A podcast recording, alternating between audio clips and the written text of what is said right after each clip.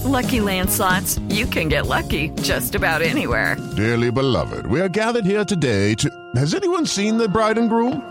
Sorry, sorry, we're here. We were getting lucky in the limo and we lost track of time. No, Lucky Land Casino, with cash prizes that add up quicker than a guest registry.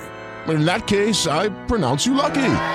Play for free at LuckyLandSlots.com. Daily bonuses are waiting. No purchase necessary. Void were prohibited by law. 18 plus. Terms and conditions apply. See website for details.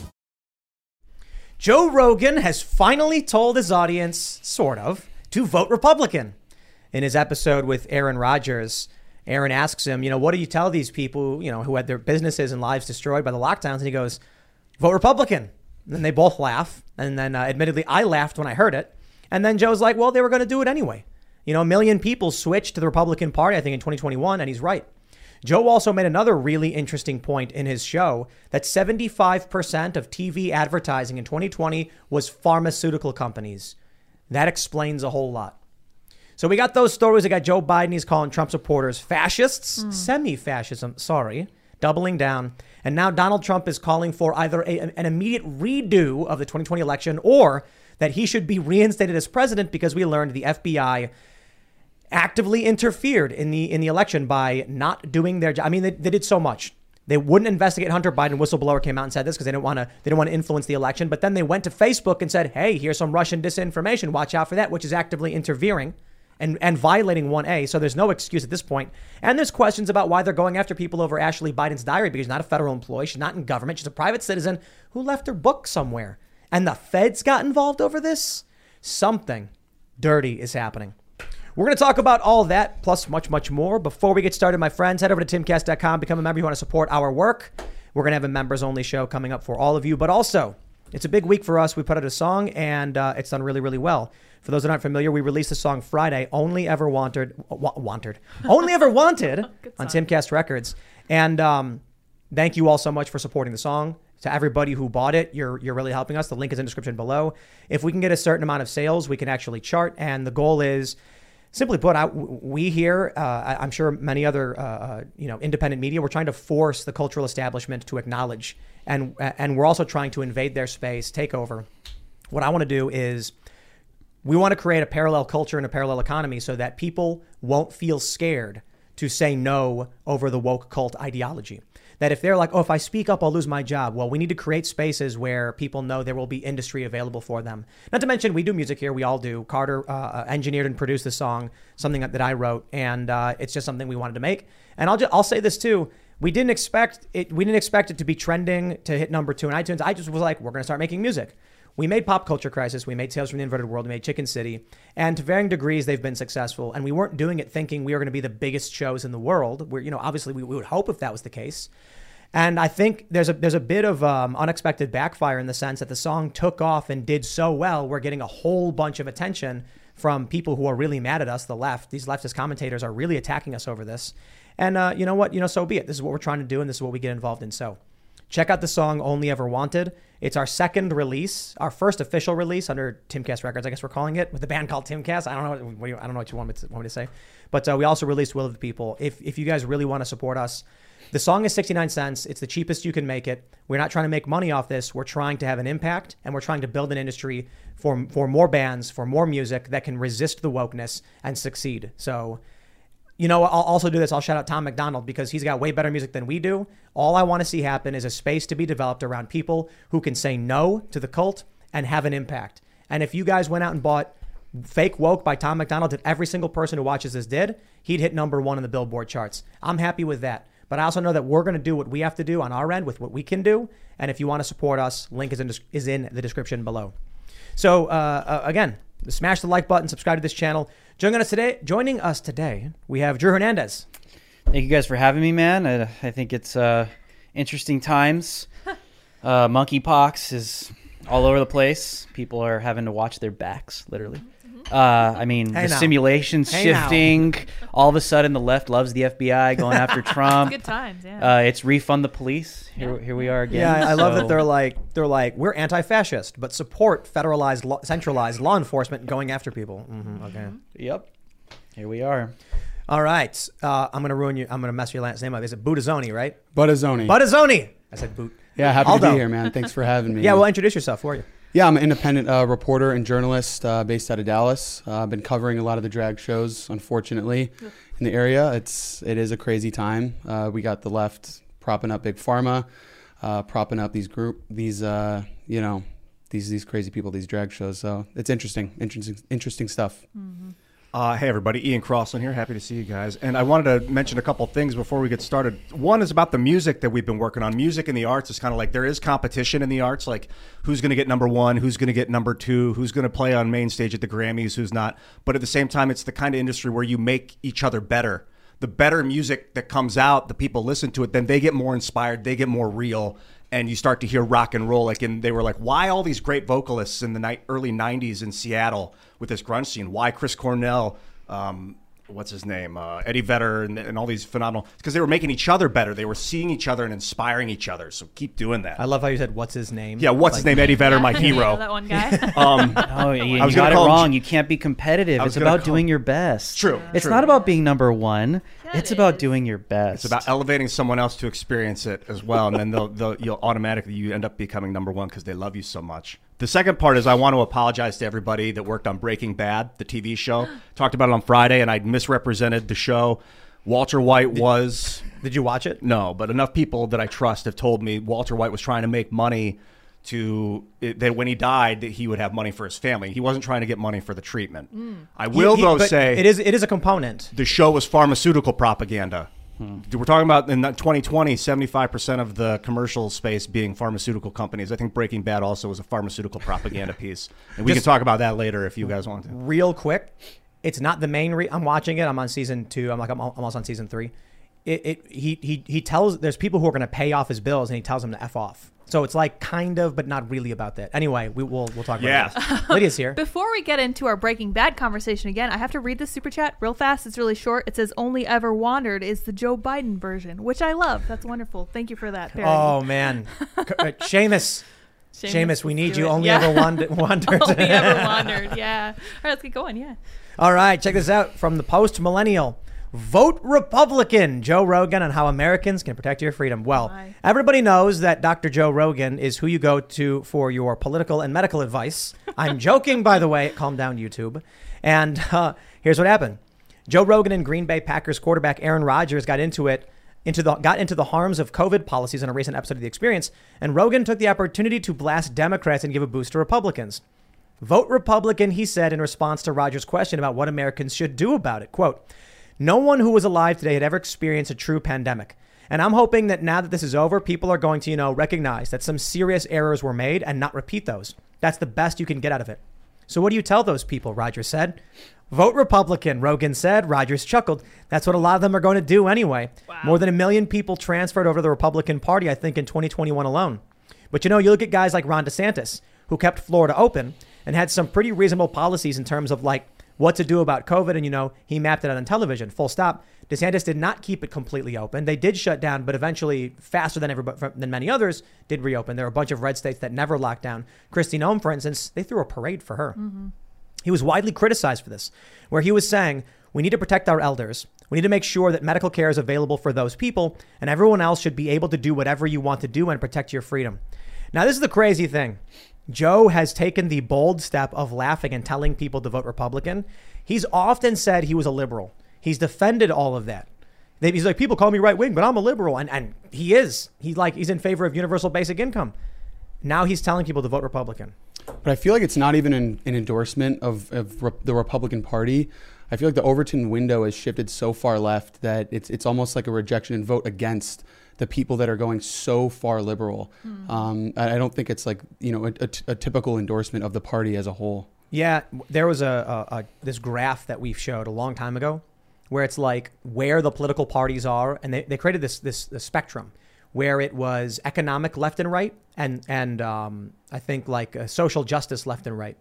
The Democrats were all extremely hyper concentrated in racial and economic socialist policy, and the Republicans were spread out away from the social justice stuff, but var- varying from socialist all the way to laissez-faire capitalist. Mm-hmm. You that, be- that was crazy. You got to be careful about calling leftism liberalism as well, because there is an idea of like liberalism is you want to be free and open with ideas and let kids kind of explore the world. But sexualizing children is not. I don't think that's liberty. I don't think that that's doing justice to children. It can warp them in their later years. This is this is I think on par with what Ma- Maajid Nawaz refers to as like up and down or something. Is it does, it does he call it up and down? I think so, like the axes. Yeah, because Yeah. like the, the you know he, he talks about how maybe maybe maybe maybe he doesn't say up and down, but he talks about how religious zealotry is not left or right. It's it's Right. it's idea it's something different. And if you've got people who have a cult ideology that doesn't really fit into any of these political spectrum, like sp- political sections or segments, then we got to acknowledge that it's not liberal, it's not left. Like Jacobin, for instance, they're socialists, they're leftists, but they're pro free speech. They rag on the FBI all the time. Hey guys, it is Ryan. I'm not sure if you know this about me, but I'm a bit of a fun fanatic when I can. I like to work, but I like fun too. It's a thing. And now the truth is out there. I can tell you about my favorite place to have fun Chumba Casino. They have hundreds of social casino style games to choose from, with new games released each week. You can play for free anytime, anywhere. And each day brings a new chance to collect daily bonuses. So join me in the fun. Sign up now at chumbacasino.com. No purchase necessary. Group. Void prohibited by law. See terms and conditions. 18 plus. They rag on the Democrats, and I'm like, okay, cool. You know, I can respect that. I guess I don't agree with the socialism part, though. So well, I guess think maybe Rogan's. I think Rogan's. I mean, in the context of these statements, he's talking about the pandemic, right? He's talking about the way that COVID was handled, and I think a lot of people are just fed up and they see through just exactly everything at this point. I mean, take a look at Fauci's riding off into the sunset in December. Apparently, they're shifting gears and shifting the simulation. Politico is putting out articles, literally changing the narrative, blaming the vaccine rollout on Trump now. So all the negative effects and all that will be blamed on President Trump coming forward. Dr. Birx is coming out and saying, "Oh, we knew the whole time they weren't effective." They're saying this. The CDC coming out and saying the same thing. Uh, there was a the uh, the CNN. I don't know. She was some kind of medical something that was like huge on masks. Leana Wen? Yeah, she was like huge on. Now she's And come out and said that. Now she's come out and said the masks uh, damaged my own child. So like it's like I think people get exhausted at some point. Like it goes beyond politics. It's like I'm I'm being driven in this direction. I'm being driven in that direction. CNN keeps telling me this. Okay, now they're changing their mind, and it's just like this this constant just exhaustion of the mind where the cult begins to push you and push you. And I think the people that are waking up are just getting fed up. It's got to break down at some point, right? Like this is it. I someone posted a meme and it was just like it was Janeane Gar- Garofalo's quote, I think it was, and it said something like, "If you vote, the only way someone can become a Republican is if there's something wrong with them. Hmm. You you can't be an open-minded, well, you know, thinking individual and vote Republican or something like that." Hmm. And I'm like, that's not an argument about anything. Like you're literally being like, "The Republican bad." Like you didn't say that. Tell me why they're mad and why you think they're wrong to be mad. But that idea, I'm like, if that's what the, I don't know if that quote is actually from her, it was a meme, right? But this idea is laughable that people would share it. Like, you've fallen for every major hoax that's happened, every single one. If there's one thing that gives me a, that, that gives me hope, that keeps me white pilled, and re- reassures me that we are on the correct side, is that we've not fallen for all of these hoaxes. Hmm. Maybe once or twice we were like, "Hey, you know, what's that all about?" And then it comes out like, "Oh, okay, that was a hoax." Mm-hmm. But the but the left and liberals, every single hoax, every time. And you know, you know what it is? I think a lot of it they want to fall for. They wanted Jussie Smollett's story to be true. It was mm-hmm. great. Right. But it was just so glaringly obvious the dude was making up nonsense. Anybody, anybody with a brain. So at what point do the cult leaders lose that ability to convince ignorant people that these hoaxes are real? At what point do the, do the masses just say, like, dude, you've lied every single time. I'm over it. I I have some friends on Facebook from Los Angeles back when I was doing a lot of theater. You call consider them liberal, I guess. I don't know. But we were talking about the student loans and like, where's the money coming from? And some people like, I heard that it was going to be, they were just going to charge it off to the tax, to the loan companies. I don't know. I don't know where it's coming from. I'm like, yo, look, the, uh, Peter Doocy questions the the spokes. What's her What's her title? Karine, Jean- the press Yeah, secretary. That's her. The press secretary. Where's the money coming from? She Right. dodges the question three times in the interview. I love how nobody knows her name. And so when I I She's know I can't even forgettable. Karine Jean Pierre. Yeah, yeah. Karine, Karine, yeah, yeah, yeah. Karine? Karine Jean Pierre. And Yeah, I post the video to my friends in this liberal chat wherever you were mostly, and everyone's just like silent in awe at realizing that they're snowballing the American people. They're going to end up charging people tax money to pay for their own loans ahead of time. So it's like an accelerated repayment to Sallie Mae. Like that's unconscionable, and I cannot imagine that'll pass. I can, if if Biden's proposing it, shoot it down because that is not. You don't make us pay our own loans back early. That doesn't do anybody any justice. I, I don't understand like the rejection of, of like knowing how things are going to play out. Like everybody should have a house, right? Everybody should have a meal. Everybody should have their loans forgiven. But like it doesn't work. It's not pragmatic. Like why are they so behold? Why are they so stuck to these these uh, these fantasies? I think I think they actually want the opposite. And I don't mean the average person. I think the average liberal Democrat, liberal or Democrat or leftist, they genuinely want people to have these things, but they're easily led astray. If you look at capitalism, uh, people have air conditioners, people have refrigerators, people have clean running water, people have nicer and nicer things. Now we got people sitting down with widescreen. You can get a wide, like 75 inch TV for like 500 bucks. it's crazy. It's crazy. You go to Best Buy, it's like mm-hmm. everybody's got one. Yeah, capitalism is making everybody very, very wealthy. But you know what I think? I think a lot of the higher profile people don't like that. Hmm. You will own nothing and mm. you will be happy. They're looking at the overconsumption. They don't want everyone to live in luxury. They think that causes problems, that causes climate change. So what are they saying? They want to get rid of the airlines. Surprise, surprise, the airlines are like spiraling out of control with mass retirements and cancellations. They're getting what they want. They don't want regular people to be able to do these things. And here's what it boils down to. They're always ragging on, you see them ragging like Jeff Bezos has a $130 million yacht or whatever. But what they really, what, what they, what these powerful elites, these, these climate change people, and this is not an indictment or a, this is not support or opposition to the, the idea of climate change. They want you all to stop having access to vehicles, to gasoline, to cheap food, so that they can keep access to all those things. If you aren't allowed to fly, mm-hmm. then they don't have to worry about when they fly because their contribution to climate change is minimal.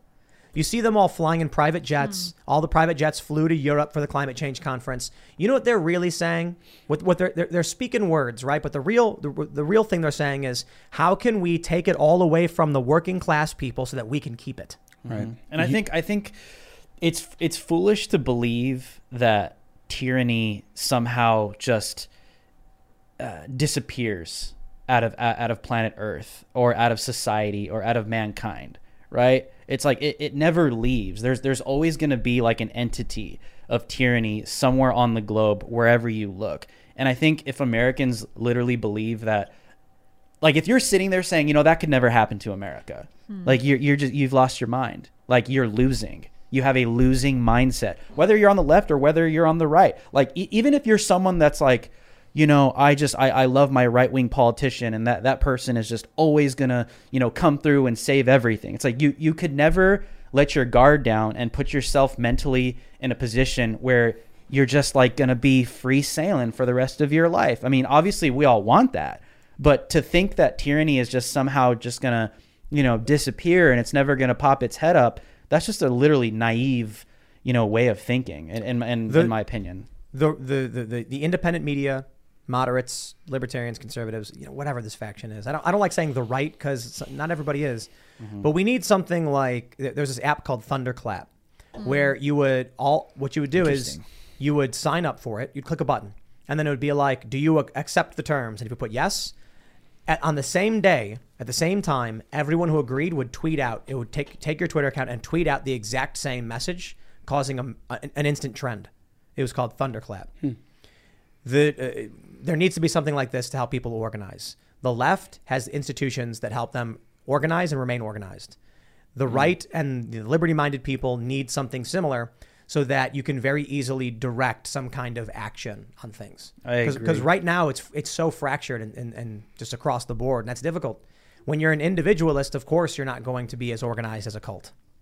Yeah.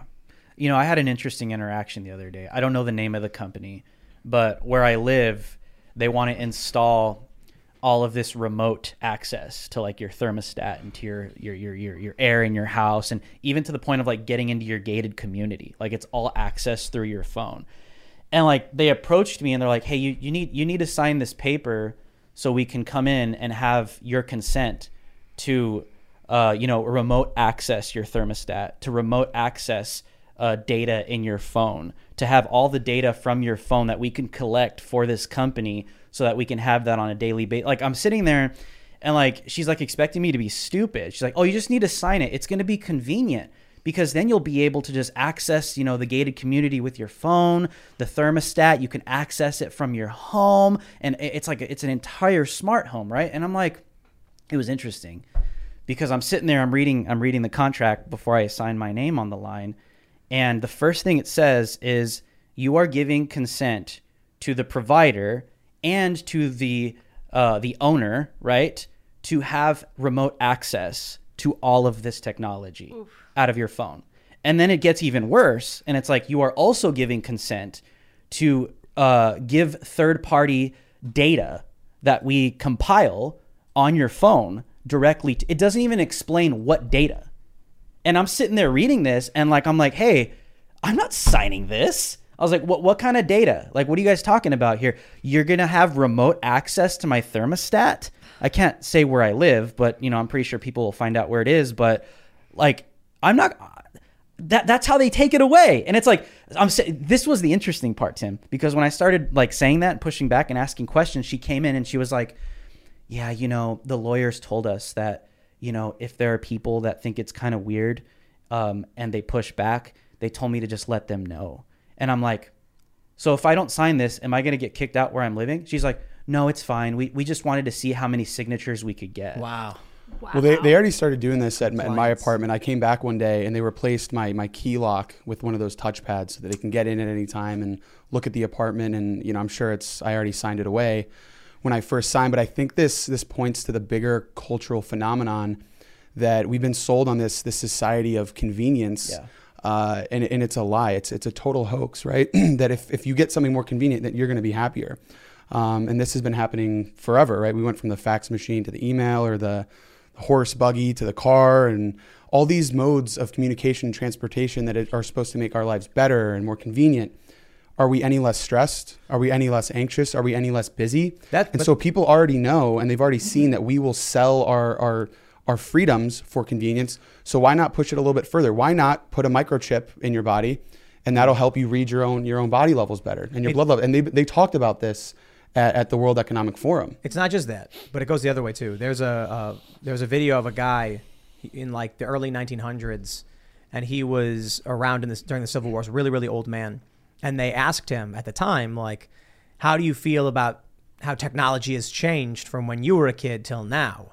Because in their minds, like the automobile, wow, how crazy, you know, from back in when the Civil War. And he said, "Oh, it's the same. It's all the same. You know, people were happy. People are happy then. People are happy now."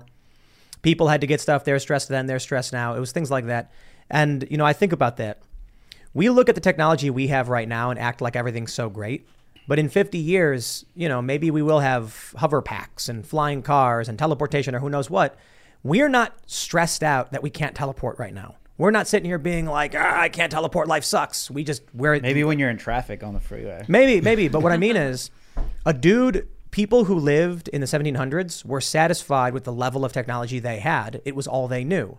And as things got better, people adapted to those better things. That's what the World Economic Forum sees. They see that people in 1850 they were happy. They didn't need air conditioning. Sure, some like there was there was sadness. People had died of like you, you stub your toe and get an infection and die. But nowadays, people have become so spoiled and egotistical. And, and the example I'll give is healthcare. There are people saying healthcare is a human right. And my, my immediate logical, you know, rebuttal is if the technology doesn't exist to cure someone, is it your right? The Mm. answer is no. But then if the technology gets invented and one cure is made because it was just invented, who has that right to it? Right. Technology. So this this is the issue. The World Economic Forum sees that human beings can be happy with things being taken away from them, and that's their goal. put everybody back down to the to the early 1900s, 1800s level of technology, they'll adapt to it, they'll adhere, and they'll be happy, and then we'll sit atop Elysium with our flying cars. Yeah, while they continue to innovate, move forward, and control. There's Right, a I level mean- oh of convenience you're mentioning where like they're replacing your locks on your door so that they can get access. Like it would be convenient if uh, someone slipped into my shower and washed my back for me and my armpits, but Right. I'm not into it. I don't need it. Thanks. No, don't need that level of convenience. Stay yeah, out. but it's like my house. if you look at these excerpts from books or whatever articles from 50, 100 years ago, and they ask people, "What do you think the technology is going to be like in 100 years?" They do talk about flying cars and hover pads, but it goes to what you were saying that you know the elite are going to have that. The elite can have access to that, but it's not for the masses, right? The masses get the Bluetooth toaster. and, and, and the fridge that talks to you. It's like, why do I need a Bluetooth? Why do I need a fridge that talks to me? But people like it, and the masses are sold on that. Yeah, man. So with with all that uh, happening, let's jump to this story from timcast.com. White House da- doubles down on Biden's semi-fascism claim about MAGA Republicans. There, you know, this is this is a it's sad, it's pathetic that Biden said this. That uh, Karine Jean Pierre, Jean Pierre, however you pronounce it, reaffirmed it. Uh, but it is kind of worrying, worrying when the president is now starting to embrace the extremist rhetoric. It's one thing when he said he was going to be a great uniter and bring people together, and now he's continually doing the exact opposite. And it makes me worried about what he wants, what the what the establishment wants for this country.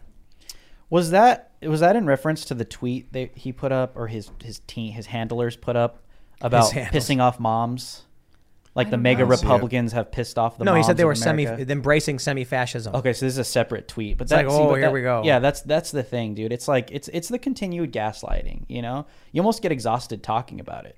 It's like we know these people are the fascists. They're the ones that are pro lockdown. They're the ones that are you know hailing the FBI, going after their political enemies. They're the ones that are literally calling to SWAT Marjorie Taylor Greene, and we know And they why did three times. Three times, and like, oh, there's a trans person's life. A trans person's life is in danger. Like literally, we know why they're doing it because they want her to Well, get what- shot. What, what, what happened was is, is that what they claimed at her house? They said the nine one one call. is it, and they said it was a trans person at her Yes, house. and the 911 call. wow.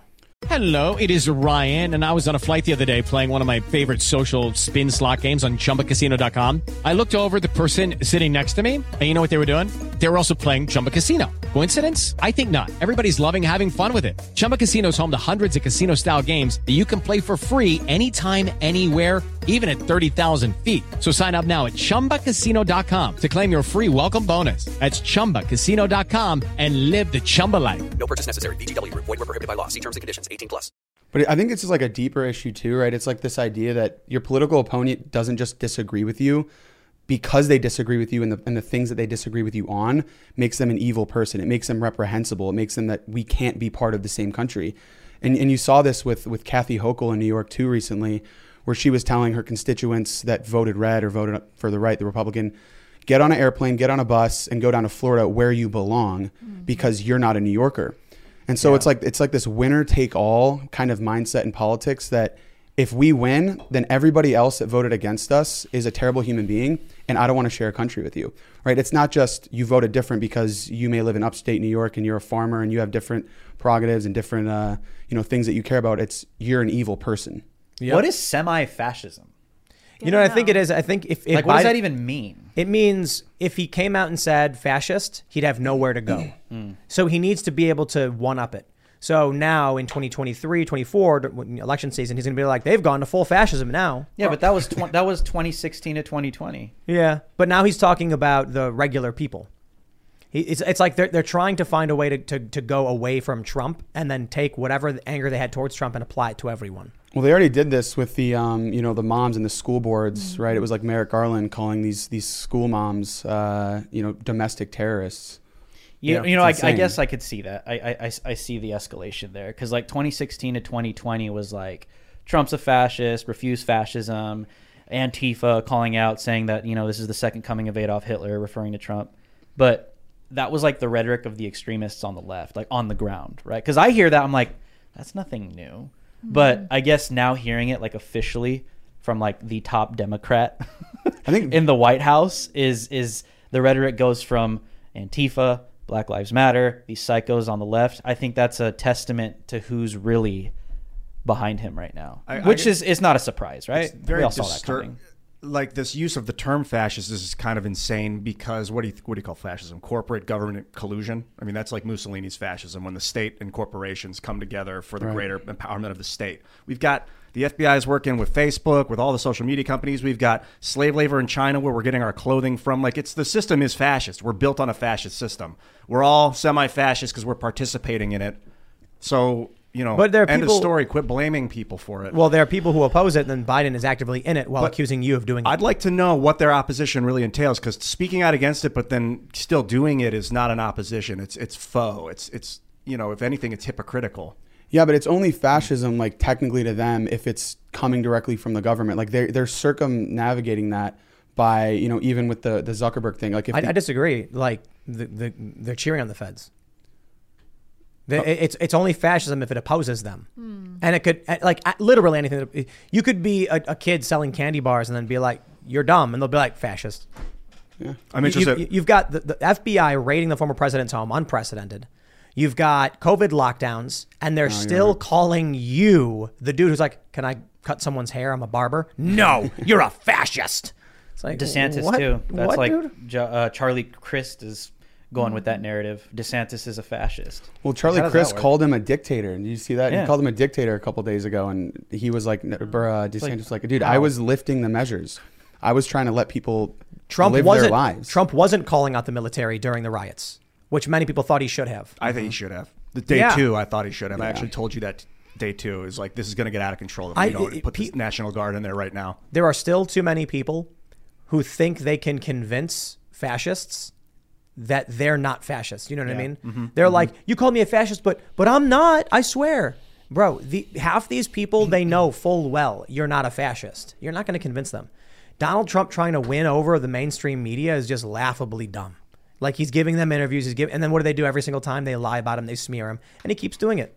Yeah, it kind of like uh, goes backwards on his initial like fake news, you know, swipes, 2015 and on. But you know what's interesting about about this claim?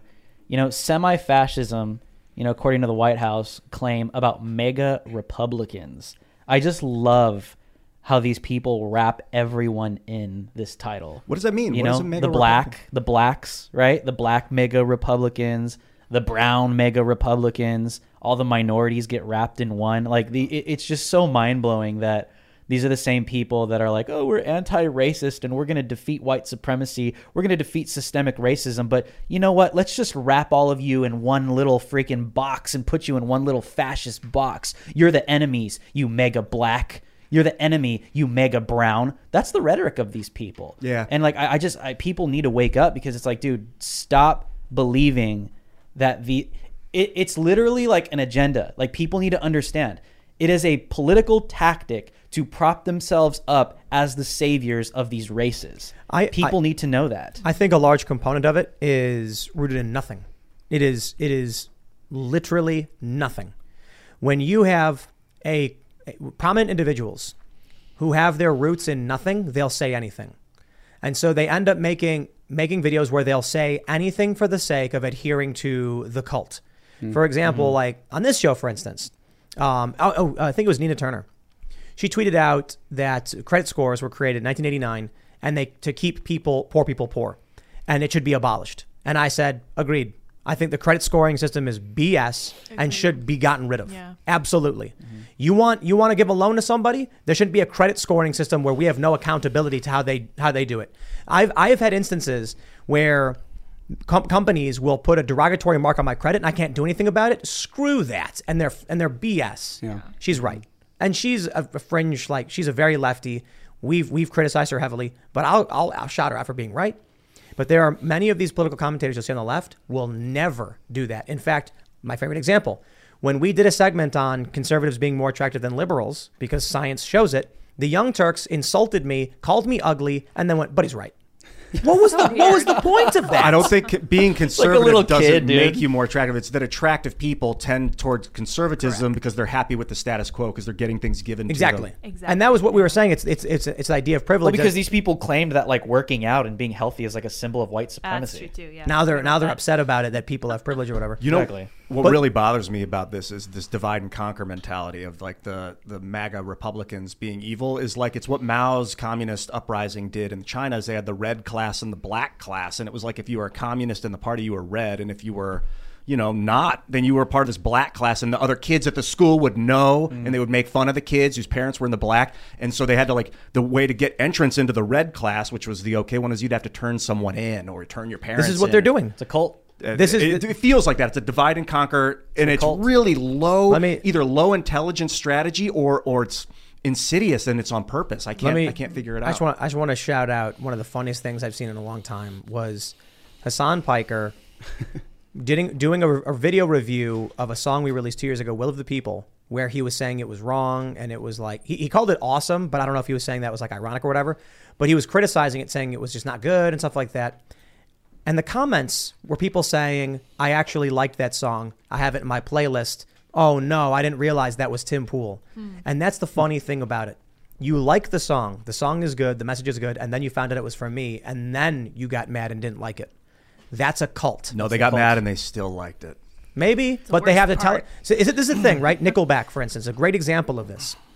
If if if look, man, I just gotta say, the, one day someone held up a sign that said Rahm Emanuel likes Nickelback, and then all of a sudden Nickelback became banned non grata. I was like, if you like Nickelback, you're not fun, you're not cool, you're a loser, even though they have multiple top ten hits. As I have to say, not my jam. But clearly, people like it if they were number one for four weeks straight, which is kind of crazy. It's like a, that's a feat to perform. But all of these leftists are like, Nickelback is dumb, Nickelback is dumb, because all they know how to do is parrot each other and say what is acceptable. A good example, when I was at the battle for Berkeley, not, not, not the battle, a, a battle for Berkeley, there were many of them. Mm-hmm. And I was staying on the street with my, my, my GoPro and my gimbal, and I was filming. Some woman walked up to me and started talking about all of this stuff. And then I asked her, a woman got knocked down to the ground and, and had her head cracked open. Did she deserve that? And she said, well, she shouldn't have been supporting Trump. And I said, so you think because she supported Trump, it was okay for people to just go and attack her? She's like, yes. And then I was like, so if like a woman was wearing skimpy clothes and walked into a bunch of men and they attacked her, it'd be her fault? And she goes, yeah. And then I was like, okay. Then a few minutes, like she, like we, we leave, like we, she walks away, we wrap up. She walks back over and she's like, delete it, delete it. she said things that weren't approved by the mob. I blurred her face. I don't have any interest in, you know, getting her life destroyed. But it was clear that when you try to interview many of these people, they don't do it. And this is exactly why. The, the, the exact reason why the left will not come out onto this show, but conservatives will do it all day and night, is because conservatives are individualists who have their own ideas, and the left are in a cult, and they don't know what's approved and what's not. I feel like that even goes toward like to what Joe Rogan was saying in his endorsement of Republicans. It's like I you might lean left or be more independent, but you know these people that are going like all or nothing. It's like I, I might lean that way, but to call everybody a MAGA Republican who you disagree with is just evil, and and I can't support that. What is MAGA Republican, anyways? These are these the people that voted that think Trump won the election and they voted for Trump? Well, is this a new term, like in this context at least? Are they getting away from Trump supporter? No, I think MAGA Republican just refers to the the new right. Hmm. Like it, Yeah. and- That's a and- problem. That's The too vague. MTG, Matt Gaetz. There are type cultists. figure. There are people that are like Trump's my president. I love Trump. Like those people, you know, cultism in general is pretty bad. You don't really want to be fall into a cult of any kind. But you know, just because you voted for Donald Trump or you have questions about the election doesn't make you like a cult. Doesn't make you a cultist. Right- I right mean, now- you have to vote for somebody if you're going to vote. Right now, mm-hmm. the MAGA Republicans are split between Trump and DeSantis. Mm. On the left, they all marched in lockstep behind Joe Biden and still post insane defenses of him. Granted, I understand the leftists don't like Joe Biden, but they all made videos talking about why you had to vote for him, which is crazy. Mm-hmm. Joe Biden was establishment. Donald Trump was anti establishment. If you claim to be a revolutionary who supported the establishment, for what reason? The argument for uh, if you were a leftist who wanted a revolution, Trump was your guy. He was destroying everything, wasn't he? He was going to fire the bureaucratic state and purge the civil servants. For what good reason would you defend the establishment unless you're lying and you're a reactionary fascist who wants to turn the clock, the clock back to the 1950s and create racial segregation? As one example. It's Because like it's like CNN their- told him so. It's like their superpower, though, right? Like they, you know, we split our, our support among these candidates. They hate the right or they hate Trump more than we love, you know, one one like group or or our ideologies or our freedoms. Or like, isn't that like a superpower that they have? I think they genuinely hate black and brown people. Um, I mean, even my run-in with Katie Hobbs on Saturday, like, I, I typically don't do content like that, but it just was so necessary because people need to understand she's running for governor of Arizona as a Democrat, right? She's literally a convicted racist, like two times. She discriminated against black people. So I go to this Arizona put on by the Arizona Democrat Party her little event where she's speaking, she's pointing the finger at Republicans. Republicans are this, Republicans are that. And here I am as a brown guy just standing up and asking her a question. Hey, well, what about you, Katie? Why don't you explain to the people about you being a convicted racist? Because you literally discriminated against black people. And who are the ones that got up and immediately literally put hands on me and escorted me, escorted me physically out of the building? They deported me. It was the woke whites. The woke whites are the ones who immediately go after me, put hands on me, and I'm like, "Are you guys really doing this right now?" Like the the the the, the Democrats of Arizona are deporting a person of color. They're deporting a Latino because I'm calling out Katie Hobbs' racist record. Yeah, what what did she do exactly? So during her little administration, when she was, you know, in in office, I think a senator, I believe, she literally, um, a, a black woman was working for her, Miss Adams, and she discovered that her white colleagues were making more money than she was. Hmm. So she came out and called it out and asked some questions and said why. Okay, and apparently she went on a paid leave or a paid vacation that was already scheduled, and during that vacation, she was fired, let Huh. go. Wow. So she clapped back, sued them, and she won. Okay, this is just one of them. She won. I think it was like three million dollars, but it was capped at three hundred k or something, right? So Katie Hobbs is convicted discrimination discriminator against black people. Okay, so the reason why I bring this up is like if Katie Hobbs was a Republican, this would be headline news everywhere. If Katie Hobbs had an R next to her name, hmm. I would have done the same thing, same scenario, and I would have been hailed a champion, and I probably would have been invited on CNN to come out and talk about it tonight. Mm-hmm. The point I'm trying to make is I, I, I make these points because uh, we all get this. I know Tim, this is just like simple, basic stuff, but I know there are people out there that that do not e- even understand how this simulation works. How is it that I can't do that as a brown man that these people claim they champion and we don't want to deport Hispanics, but the moment I come out and I call out a legitimate a legitimate case of racism, but because she has a D next to her name, she gets a pass and the brown guy gets deported because they're the real racist. Th- I just It's a make this point to say it's a cult. These people do not care about us. Mm-hmm. They do not care about brown people. They do not care about black people. They only care about their power and how they're perceived in the moment. And if they can get you in the cult. Yep. Bend the knee. That's the culture they want to build. I had a guy messaging me uh, over the weekend. He said that the reason he hates me, he he posted a comment, is because I'm shattering consensus reality. And I was like, wow. Like, just come out and admit it. Like, you're aware that you're in a cult and you're mad that I'm waking people up. Is that it? So it wasn't that you said anything that was, you know, factually wrong. It was that you were breaking. What do they call it? Consensus reality. They you in order to keep people trapped, you have to lie, keep Mm. them in the dark, and don't let them see the light.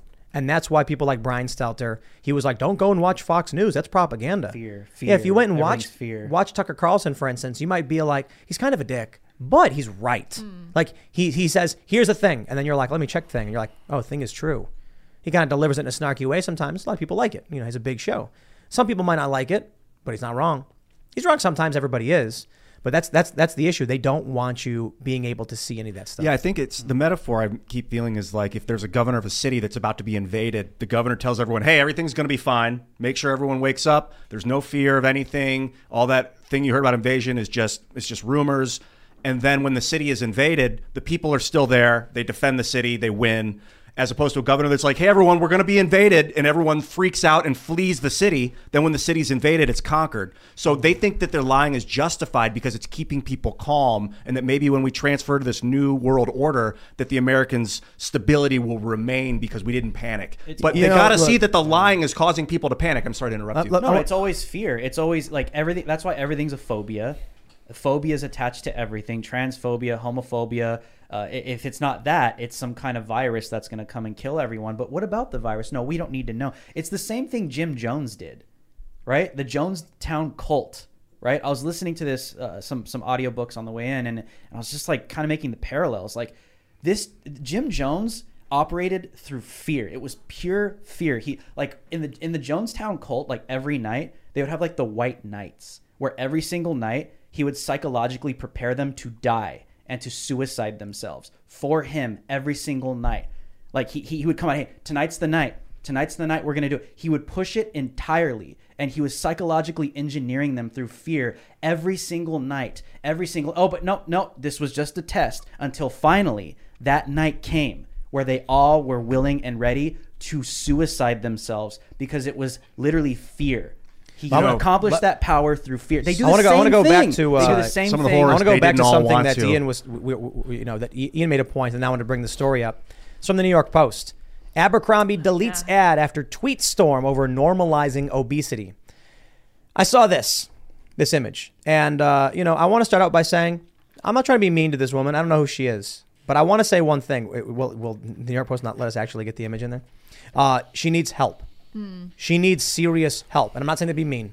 I'm not trying to be, be disrespectful. This woman, her life is in danger. Yeah. Her pants are being used as a hammock for her stomach. I am not trying to be mean or disrespectful. This is no way intended to do that. It's to make a point. I'm sure she's a nice person, but she is suffering from morbid or moribund obesity. It, it's, it's, it's a large, uh, a principal cause of cancer, precursor to cancer. Your heart will fail, you will die. People are making this into a, a, a job, they're rewarding it. And when I see this, it's just one component of what I see as you call it cultural decay in the United States. I'm going to call it outright societal collapse. Hmm. If we normalize morbid and moribund obesity, in how many generations do we have? One, two, when our population is collapsing and un- unable to sustain itself. So Abercrombie, I would say, in, in, in a case for optimism, deleted the ad. But there was that famous story in London, it was in the UK, I think it was, where they had this ad as Beachbody Ready. Do you guys remember this? And Mm, it was yeah, a yeah, thin yeah. woman in a bikini. And then all of these fat activists got angry and said it was fat phobic or shaming. So they replaced it with like a similar ad of morbidly and moribundly obese women. I'm just saying, when I see this stuff, you talk about the cult, fat phobia, and, and all these other phobias. It is leading in one direction, and it is societal collapse. And I'm not talking about, oh no, you know, if, if two men get married, societal collapse. No, I'm totally fine with gay marriage. That's that's fine. Actually, I think marriage is a good institution. And there, you know, I'm sure the conservatives have their arguments against it or whatever, but I don't think that will destroy society. What I think will destroy society is when outside of that you tolerate the targeting of children. Outside of that, you actually tell people that they can be moribundly obese and it is marketable and we will pay you to do it. And it's like when your society starts telling you that, it's falling down. But that's like real compassion, right? Like you're looking at this woman and saying, "You're not living a good quality of life. I want something better for you." And I think it ties into this this bigger idea in our society of like tolerance, right? If if you don't tolerate everything, then you're bigoted or you're hateful. This podcast is sponsored by Ramp. Are you the decision maker in your company? Consider this. For the first time in decades, there's a better option for a corporate card and spend management platform. Meet Ramp, the only corporate card and spend management system designed to help you spend less money so you can make more. Most corporate credit cards offer points as incentives, but those points amount to less than their worth in real cash value. Ramp's business cards offer you cash back, real money in your pocket. Plus, you control who spends what with each vendor. And Ramp software collects and verifies receipts automatically, which means you'll stop wasteful spending and close your books in hours instead of days. Businesses that use Ramp add up to 5% to their bottom line the first year. If you're a decision maker, adding Ramp could be one of the best decisions you've ever made. And now get $250 when you join Ramp for free. Just go to ramp.com slash easy. Ramp.com slash easy. R-A-M-P dot com slash easy. Cards issued by Sutton Bank and Celtic Bank members FDIC terms and conditions apply. But it's like, no, I, I actually have my ideas that are rooted in something. And, you know, British journalist uh, Douglas Murray talks about this. He calls this a year zero. That today, you know, we think that we are smarter and we know more than everybody that came before us. And none of your ideas are rooted in anything. And that's dangerous because if it's not rooted in anything, then the people that come after you can also uproot whatever you've just built.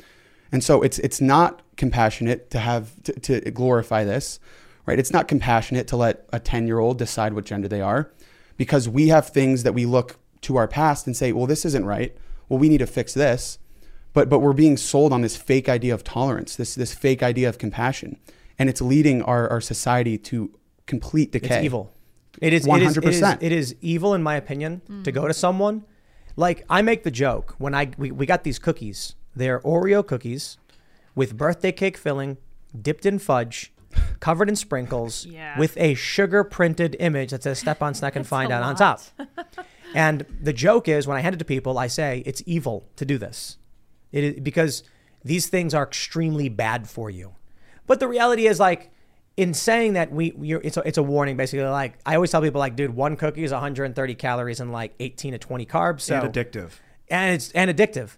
But here you have people who they go to these people and they tell them, eat a pint of Ben and Jerry's all to yourself. It's fine. You should be you shouldn't be ashamed of who you are. That's like giving someone poison and and addict and uh, trying to addict them to something and then like you're not helping them. Like I'm sure opiates feel good. We aren't happy that doctors are overprescribing them. You are not helping someone by getting them addicted to these drugs. I feel the same way about so much in this in the society. The reality is hard work is a better gift. This is the challenge. Hmm. If your message is work hard, work out, and you will feel better than ever, but people are like in the short term, it sucks, it hurts. Then the other people come by and say, here's a glazed donut with a double cheeseburger, a Luther burger, and it will taste good right now. What they're not telling you is that you will suffer for mm-hmm. this mm-hmm. curse. And they're telling you they're the good guys doing it. We want people to roll up their sleeves and work hard, and they will feel better. They will be happier. They will clear their minds. And that's and that's that's the hard message. So telling people work hard, pay back your loans if you took a loan out, well, all, that's like that's so mean. No, no, no, no, free ride, free ride. Nothing good comes easy, man. And you know, I mm. think it's all tied together. The tolerance, the convenience, right? All these people that they have Amazon, the big flat screen TV, smoking pot, eating their glazed donuts. Like, are they happy? They were told that they would be happy, but they're not. They're sad, they're empty, they're fat. And so I mean, we have to pick out things in our society that we need to be intolerant of. Right? Not not in the sense that we should hate people. Like I don't hate her like you just said. But we need to, to decide what is right, what makes us happy, what is actually good. Um, but I, th- you know, it's this scare tactic that if you oppose anything, then you're bigoted, then you're hateful. Right? I'm not tolerant of murderers. I'm not tolerant of, of parents, Drew, that that take their kids to drag shows. And we need to be. We need to draw the line somewhere. And and they're erasing every line everywhere. But it's it's it's this idea, you know. So uh, I was driving in the car, and that song by Taylor Taylor Swift came out. Came on? What is it called? Um, you, need, Fire. you need to calm down. Love T Swift. T Swift, yeah. The song is like it's a little bit about cancel culture, and the second verse is about homophobes and transphobes and all that stuff. And it's like it's it's this idea that people only criticize another a, a, a behavior because they hate a person is just wrong. But here's the funny thing. When I hear that and she's singing the song and she's like, you need to stop just talking about all the reasons you hate this person. And I'm like, you know, the conversations we have here with people who are concerned about like drag shows for children, they're not saying that it's just because they hate someone. They're not looking at the person and being like, oh, I just hate them. They're saying, hey, what are you doing to those kids? It's about an action and towards kids. For the most part, they're, they're, they're I, I've, uh, I was at an, an event in the UK and there was a drag queen on stage or whatever. Wasn't going after kids. Nobody cared. I've been at Trump events where there have been transgender Trump supporters. Nobody cared. They don't hate them. They hate the actions when you target and do like a child and do something corrupt. In this instance, with Abercrombie and Fitch, it's just a long line and a big story about getting people to gorge themselves until they're in serious jeopardy. That is not compassion. Well, this goes back to what I was saying is these people hate you, right? Like if, if I'm sitting here telling you it's okay to be unhealthy, keep being unhealthy. Hmm. See how that goes for you. You should be as unhealthy as physically possible. That's not a statement of care. That's a statement of hate. That's the real hate, right? If I come out and say, you know what? It's fine. Mutilate the genitals of your children. That is going to go so well for them. That is going to make them so happy in the future, even though they have no idea why they're doing what they're doing. Keep doing that. It's going to go so well in the future. It's a Well, statement of hate. That but- means you hate somebody. But but but These and maybe hate you. Maybe they they uh, they want there to be less people. But when I look at a lot of this, I look at a message that says, in the what, what is the end result of all of the things they're saying? From you know we're talking about the morbid obesity being normalized to the um, you know just the abortion at the point of birth. the end result of this, whether it's intentional or not, will be less people, pain and suffering and death, and then people being unable to reproduce, and then people not having kids. So I look at that and I'm like, I'm not saying any, anyone who's pushing for fat acceptance or whatever is trying to reduce population. I'm saying the end result will be, Right. regardless of what you want, less people. That I now, idea. China's not doing this. In fact, they're doing the opposite. They're not letting these messages persist on TikTok in China, but in the US they are. So what's going to happen? The US is crumbling. Mm. China is also having their own economic problems, but in the, in the social ways, they're rejecting it. They're doing these ads like to, to promote masculinity and, th- and stuff like that. Meanwhile, they're using their app in the US to push wokeness. You're talking about uh, Yeah. what app exactly? TikTok. TikTok. That's ByteDance, the Chinese company. that Yep. owns that. And spying on people. You talk about compassion. I'm thinking about like raising a kid and Mhm. a kid that like maybe the kid goes and steals something from the store and comes home. What's the compassionate thing to do? It's okay. Don't worry about it. I love you anyway. That's not. I don't think that's compassion. It's that kid. You lose your privileges. You return that. You apologize. You cry about it. You feel horrible about it. You you feel you know you feel humiliated. Guilty, then you come home and you you lose electricity in your bedroom. Now we're shutting off the breaker. You're in your room. You cannot stay over your friend's house on the weekends. You have to be home at 5 p.m. every day until for three months. Like that's maybe hardcore, but that will teach the kid don't steal, do not destroy Right. society. That mm. I think is compassion. As horrible and as hard as it is to do that to a kid, like you're guiding these wild animals. Like what you don't, you know, is it compassionate to shear the sheep? Yet we do it anyway. I don't know. Actually, it is. The sheep like it. Yeah, they do. Well, I'll, I'll well, take you hear this. them screaming when their legs are tied up. It's another another question. Well, you know, there's some things we do to farm animals they don't like. Yeah, you know. that's Well, I'll, Forced I'll make I'll make like the the religious Okay, um, the religious analogy or the Christian analogy of you know when God punishes you or when you sin. Um, and Drew, I don't know about you, but like you know, we have a set of rules, right? We have a set of ideologies that that we are rooted in, and you may disagree with the ideology or with religion, but when we sin, we're told you have to atone for these sins, you have to confess, and don't you always feel great when you confess and you say, "I did this wrong." Let me let me try to have some forgiveness, and that's like coming from God, right? And it's the same thing with kids that you have somebody over you telling you this is right and this is wrong. And that's why I think maybe some of these people hate you, hate us, but I don't think everybody does. I think it really is rooted in a lack of ideas, right? They don't have roots in anything. And it's running amok. I mean, we're seeing it in real time. Well, because they've been convinced that liberalism, right? They've been, they've been convinced that liberalism means just all hands are off. You, you can't have a functioning society without any kind of rule of law, because then you run into stuff like this. If we're just void of rule of law in a society, then the the the the the sexualizing of kids is okay in a society like that. Because you can. Who the hell are you to say anything? You're a fascist. You telling me that I can't touch your kid? You're a fascist. That's where these people's minds are. There has to be some kind of moral code in society, or else the society cannot function. There is no more like the moral code is is been destroyed, and you know with with the with the drag kid stuff, you know people say, well, their parents they can decide what they want their kid to do, but wh- why is it not okay for a parent to give their bottle to give their kid a bottle of Jack and say, well, it's my kid, I can allow him to drink? Well, they say that's harmful to them. It's physically harmful, and you cannot do that. That's a values. societal standard that we've set. It's, it's culture and So values. Why are we not allowed to set societal standards when it comes to morality? Right? Like 50 years ago, if, if you taught the Communist Manifesto in school, you'd probably get fired as a teacher. But now you can teach kids about sexuality. You know, they have these transition closets. Wh- Why can why are we not like where is it going? Why is there Well, no th- th- no, no, no, structure no, at all? there- there- there is a rejection of that. There's been a rejection of that. But there is a very deep seated cult that is trying very, very hard to maintain these things. Yeah. It, the, the, the, the, like wokeness in this country is not that prominent, but they are influential because they've seated themselves in our institutions. Mm-hmm. So what's happening now is we I, I hear it in every facet. There are there's there's police officers who are like, oh, I don't want to say too much because I'll lose my job. Mhm. There are FBI agents who are like, if I speak out, I'll lose my job. And then what happens?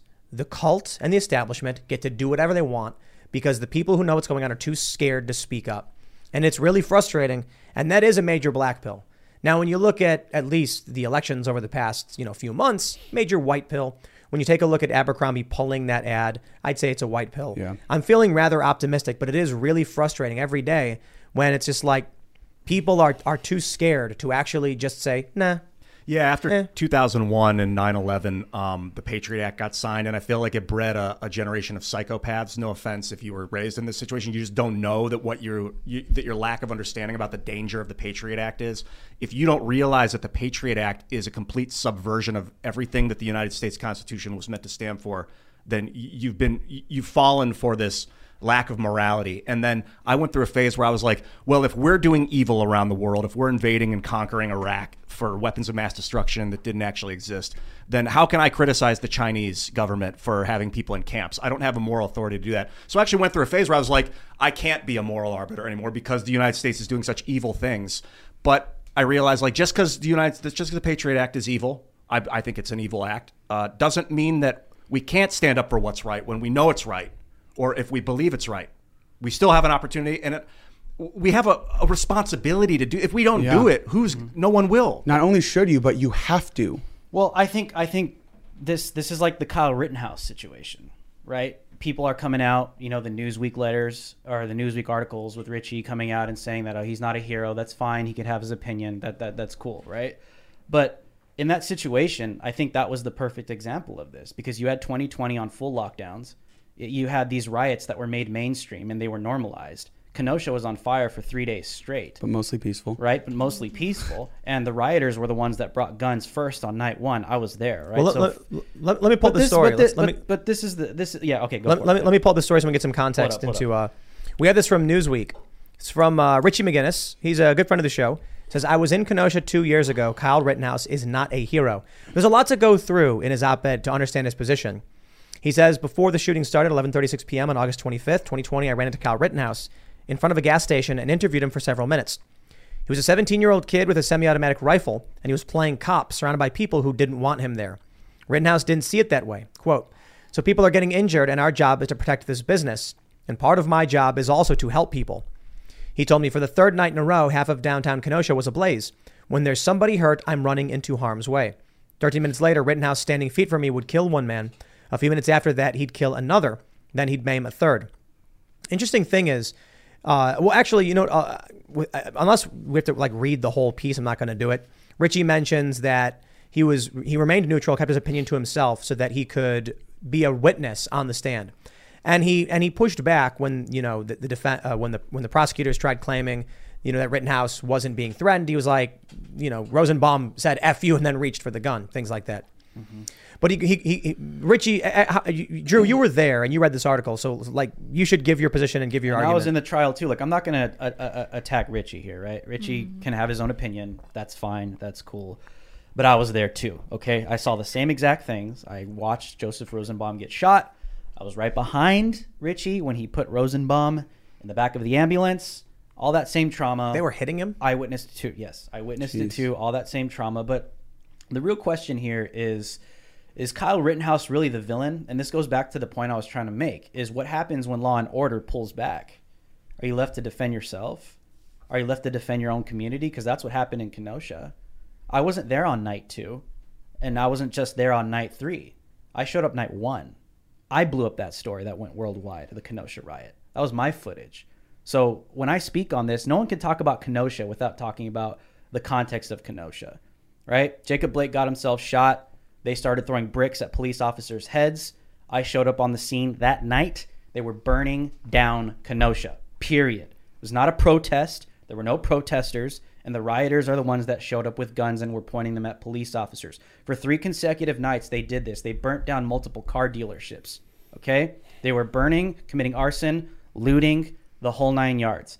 The police were being told to stand down. This is why the community in the area, if you guys remember, they were boarding up the windows and they were writing things like, hey, elderly people live here, the handicapped live here. You want to know why? Because that little community thought they were going to die because of these rioters. All right? There was an old man who got bashed over the head with a rock. Exactly. Hmm. But thi- this is Filmed on- when on you camera. talk about oh, when you talk about why Kyle Rittenhouse was in Kenosha. This you have to talk about this stage that led to people showing up. Oh, And banging on the table. Wait, so Oh, yeah, yeah, don't bang. th- on but the- but thi- I'm sorry, uh, this isn't my show. You're feeling this. Um, but but Well, you ha- it goes you- through the microphone. yeah, you have to talk about what. Why was he even in Kenosha? right? And they always say, "Oh, he, he, he crossed state lines." He cro-. well, Antifa on night two, after the first night of rioting, were literally mobilizing from Portland and Seattle to cross state lines to Multiple. go riot. Some multiple, I multiple. want, I want to, so I want to point something out here. This is that gets to the heart of the argument. This is an article from Richie, and he brings up something interesting.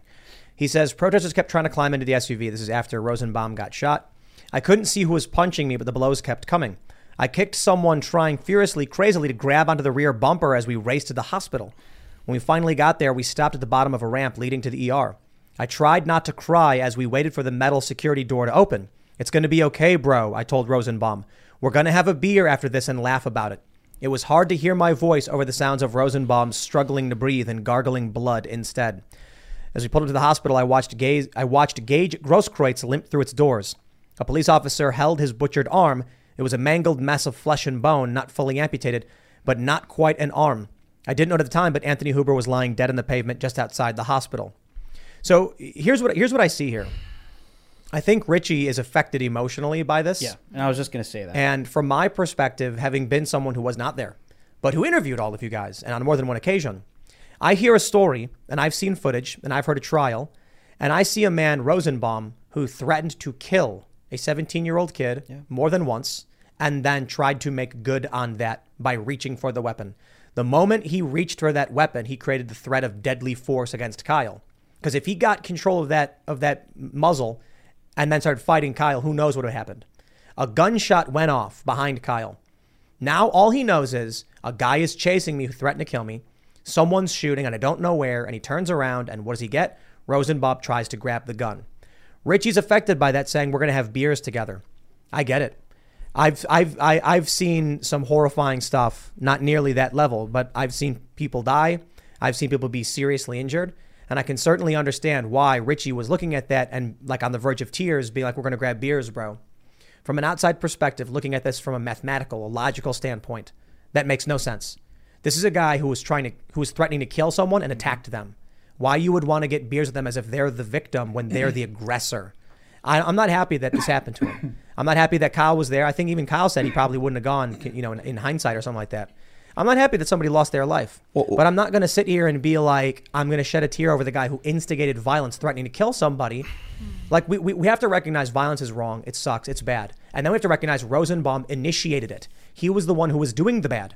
And we were lucky that Kyle was able to defend himself. We were, it was unfortunate for everybody that it played out this way. Well, Joseph Rosenbaum said, shoot me, N word, multiple times and was requesting to get shot. So he got his death wish. He got what he wanted because he was there committing crimes literally five minutes before that took place. Joseph Rosenbaum not only requested to be shot, okay, but he was committing arson right before they even got to that car dealership where that all took place. So people understand it's like Kyle was administering uh, first aid on both sides. He even uh, admitted that under oath in the trial as well. So like, it's like you have to understand the, the the I always make this point. These were not good people. These were not good people. These people were a threat to the community. They always will be. They always have been because they were rioting and committing mass violence for consecutive nights. Joseph Rosenbaum was not a good guy, and the guy was asking to be shot saying the N word at a so called BLM protest. I don't feel sorry for the And guy no one at cared. all. Nobody, nobody cared that he was doing it. To your point, Drew, I mean, I think maybe a better title of the article would be, you know, Kyle Rittenhouse isn't a hero, but they are not victims either.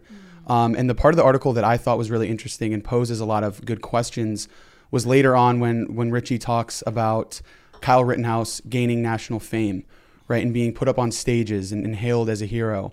Um, you know, like you said, Drew, the police were told to stand down. Should there be some sort of community action where people do go out and protect their businesses, protect their homes? Should it be an 18 year old with an AR 15? you know, with the police standing down? I don't know, right? If there's no law and order, if there's no police presence, then is it in the hands of the citizens to take action? Should an 18 year old go out there? Some people would say yes, that 18 year olds should arm up and go out and protect their communities. It's an interesting question, and I don't have the answer Well, to I, it. I think destroying someone's home is the the, one of the worst crimes you could ever commit. Killing someone is probably the worst. Just breaking someone's body, destroying someone's body, probably the worst.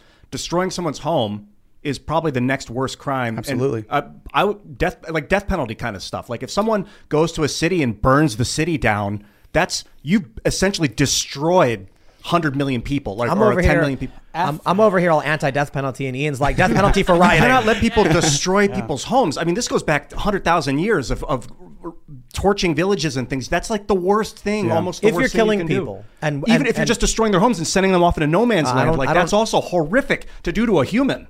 So I, I think that the, the problem, I, I'm, I'm anti-death penalty, and I think it's because the state can never definitively prove that you know they have the right person. There's a risk there of giving them the authority. But the idea of defending yourself from someone trying to burn down your home, now that's an, a more interesting question. Mm-hmm. I'm fairly certain that if you are in your house, almost every state, and someone is trying to set fire to it, you, you they are trying to use lethal force against you, and that would that would justify the use of lethal force in kind. West Virginia, especially. If you're in West Virginia and someone comes with a Molotov cocktail to throw at your house and they're about to throw it, you are justified Yeah. in using lethal force to defend yourself. A lot of states have codified that destroying someone's home is one of the worst things you can do, and that you can shoot on sight if they step onto your property. A lot of states have those gun rights. Some well, the- states maybe are a little more lenient than Well, that. the article always also attacked Turning Point USA Mhm. for you know bringing Kyle on stage, and you know we we really wanted to have like a celebration for him. That's what that was, and it's like that's that's okay. You know, th- this is this is kind of like this falls under the category of the new right, right? It's like where, where no one's trying to make him a celebrity. It's like we we had a W. Okay, we got a W with that because not only did he defend himself, not only did what he do what he did was right to defend himself in that moment in the context Yeah. of everything happening, but even the trial itself with all the defamation, saying he shot black people, President Joe Biden coming out saying he's the po- literally the poster boy of white supremacy, okay? The deep state and these powers went after him hard, pure defamation. Okay, that same playbook that gets put on everybody. Kyle won. Kyle won because God was on his side and he was acting in truth and righteousness. The, the, the, point I'm trying to make is the reason why we wanted to celebrate that is because we have to at this point. We have to. How many L's, uh, like, aren't people sick of just continually taking L's to these people, continually letting the deep state win, continually letting them just go after anyone that's a freedom lover or a patriot? It's like every single time they get what they want. We finally had hope where, honestly, I, I thought Kyle was probably going to be put away. Yeah. The, the way things were going, the way things always go, these people always win. They always win. They always get a W. So so you I'm sorry that we decided to celebrate our W for once in a while because righteousness won and justice won when Kyle was vindicated because what he did was not wrong. We are going to celebrate that. American America is going to celebrate that because it was the little guy versus Big Brother. That's what that trial was. And the little guy won. America won. Justice won. And we will celebrate that and we will not be apologetic. The, the, the, the, the culture war right struggles to organize properly, consistently. It's stuff like that because And- someone comes out and criticizes, like, oh, oh, uh, far be it from us that we celebrate something Look, like but- that because we have to look all good. No, no, those days look, are over. Look Those how over. look how long it took Joe Rogan to be like, okay, maybe you should vote Republican. Exactly. I mean, for all the thing that that uh, Joe's talked about, that he's criticized, he's still maintained that you know he's a liberal or whatever. And we've not heard it until recently. He's like, okay, maybe you should vote Republican. Well, I think if you look back at everything Joe told me, you know, before uh, uh, or, or not before the election, but I mean, even even still before the election, if you look at the things he was talking about during the pandemic, you'd think he'd have come out sooner and been like, guys, you, you maybe should vote Republican. Like, is the, is the is the issue with Joe, uh, for Joe, that he he only just realized the mistakes were made, right? So he's talking to Aaron Rodgers and he says mistakes were seriously made during the pandemic. Did Joe not know that during the pandemic? That he wouldn't come out hard and be like, guys, these lockdowns are wrong. You need to vote out these people who are doing it, and it is the Democrats overwhelmingly who are doing it. He didn't say that. It's now he's saying it and he's saying it with a laugh. And so I, I look at that, and then I look at like there's there's limited organizational power, but we're working really hard. Parallel economy. I'm, I, I've never been happier, right? Parallel economy, Dan Bongino founded it. It's financial transactions, censorship resistant. The cultural stuff the Daily Wire is doing. They're they're making movies. They you know they brought Gina Carano on. They've got more projects in the works. What is a Woman was an amazing documentary. We've got us we, we Rumble, everything Rumble is doing. Mm-hmm. But that, that's the big challenge right now. The component that you have to compete with these institutions, the media apparatus, is microscopic. It's it's it's it's tiny, and so everything has to be done across the board to build out these industries. to build out a space that has money so that people can be hired, so that people can be like, you know, if someone gets fired from their job for speaking out, there's a place for them to go.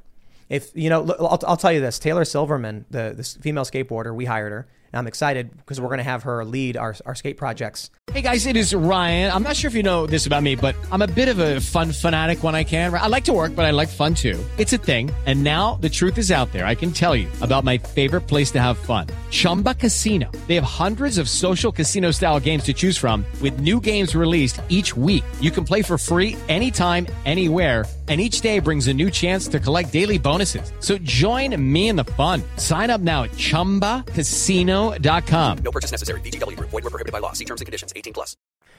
She was one of the first in the skateboarding industry to come out and be like, hey, this is not okay that biological males are competing against us. How am I supposed to make a living competing when I'm at this disadvantage for these reasons? And they attacked her relentlessly. And so I responded with, we're going to do our best to make sure that you're not left left hanging because you decided to do what was right. Mm-hmm. Too many people are like, if I stand up, no one has my back. How can that be? How can we we we cannot accept that? The Daily Wire brought on Gina Carano when they tried destroying her career. The Daily Wire has your back. They can't carry everyone. Mm-hmm. We've we've hired and worked with a few people in similar situations. Pete, you know, Pete Parada when the Offspring fired him, I thought we got lucky. Pete's, a, Pete's such a, an amazing guy, and he's such a you know he's been in all these different bands. We're lucky.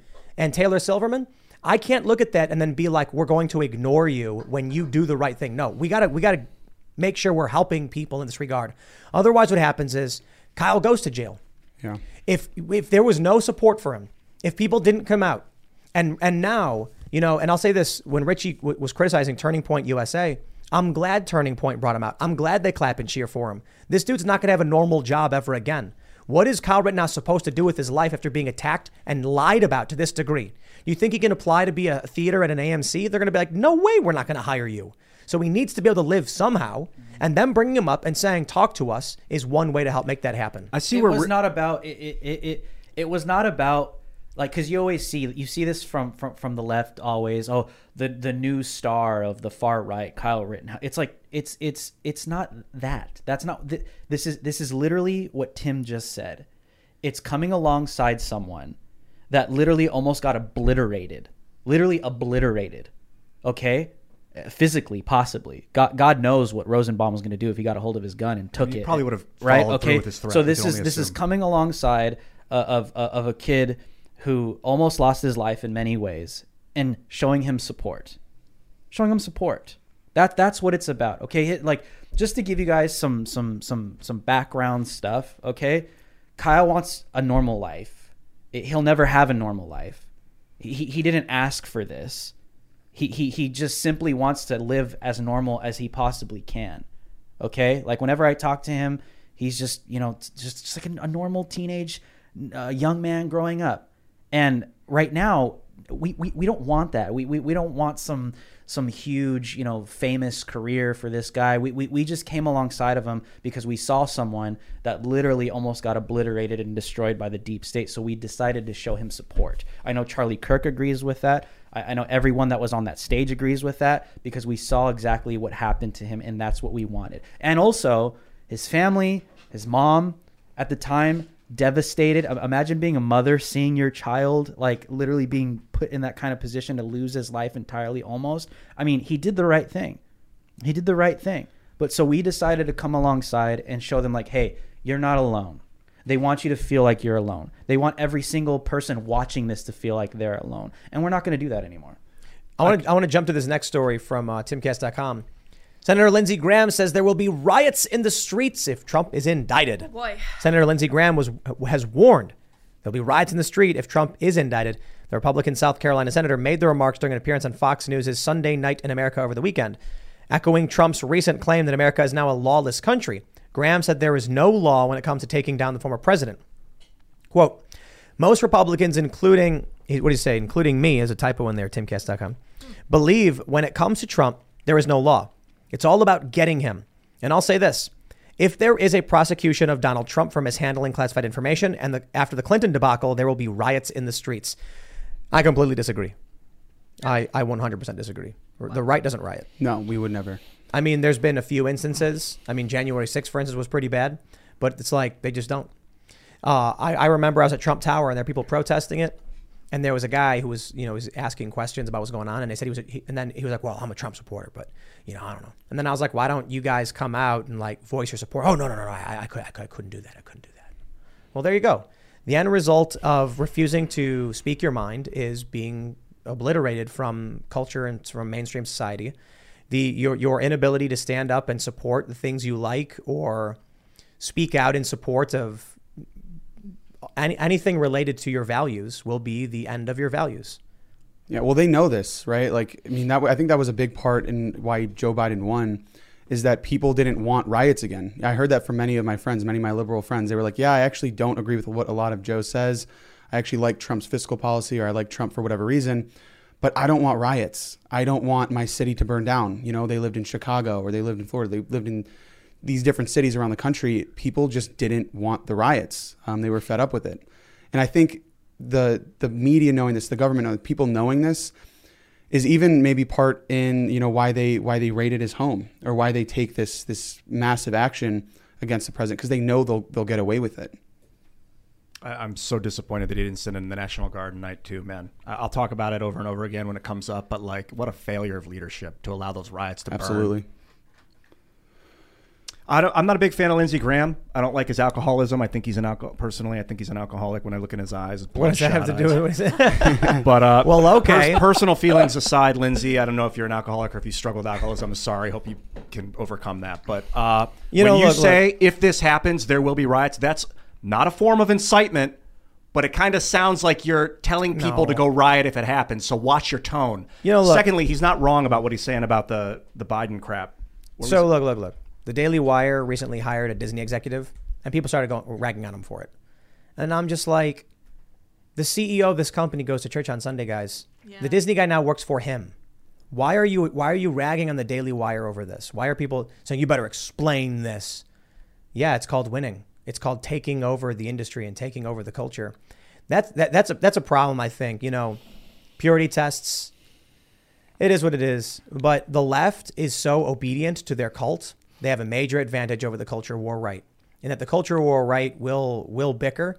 The left will devour each other, but the individualists on the right are more defiant and willing to just say what they think want what's to say. you know? happening is this left idea, this cultism is like a communist cultism kind of thing. And there's so much of the world is communist in China and in at least a lot of the Russian holdover states have communist threads throughout, whether or not they're overtly communist. So it's for the first time in human history is bleeding through the internet into American culture. Like we didn't have the internet before. It wasn't so pervasive and permeable.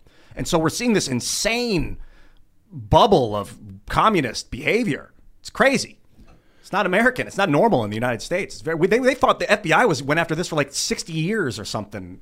50 years they were trying to stop the communist overthrow. I don't And like it turns out they were the communists. Communist because it's like what, it's more than just that. Like the Chinese culture, the CCP, it's not real communist. I mean, it's like an evolution, a new form of technocratic, mm-hmm. you know, oversight that's not just, but there are communist aspects to it. I think I think the the solution to a lot of this stuff is ignore the tribes.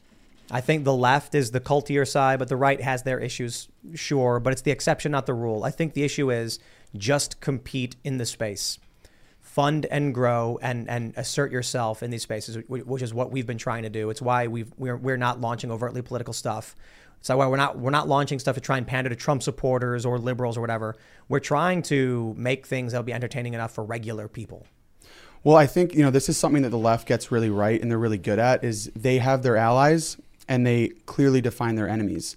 And they let, you know, people in the Democratic Party, they'll slip up, they'll make a mistake, but they won't banish them.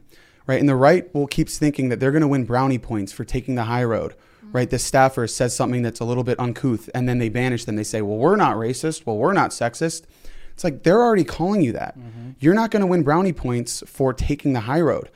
And again, this is what the left does really well. It's what why I said earlier. It's their superpower. Their cult mentality is their superpower. Is they can mess up. They can do actually racist things like Katie Hobb. But do they bring that up? Did, did they call it her racism? No, because they know that Katie Hobbs is her a- or, or their ally. They will they will help her to get through that, and they they don't care because they have their allies and they have their enemies, and the right needs to get this through their heads, or they're going to continue losing. Yeah, it's not a time for people to sit still and mm-hmm. just take whatever the high road to turn the other cheek to look the other way. It's not the time to do that. It's a time to create stuff, to create phenomenal addictive art that is so good. We're working on a video game. You know, I don't know. It's- it's really hard work. Uh, Andrew, our game game designer, is doing an incredible job. It's real fun. Seamus is doing the animations and stuff.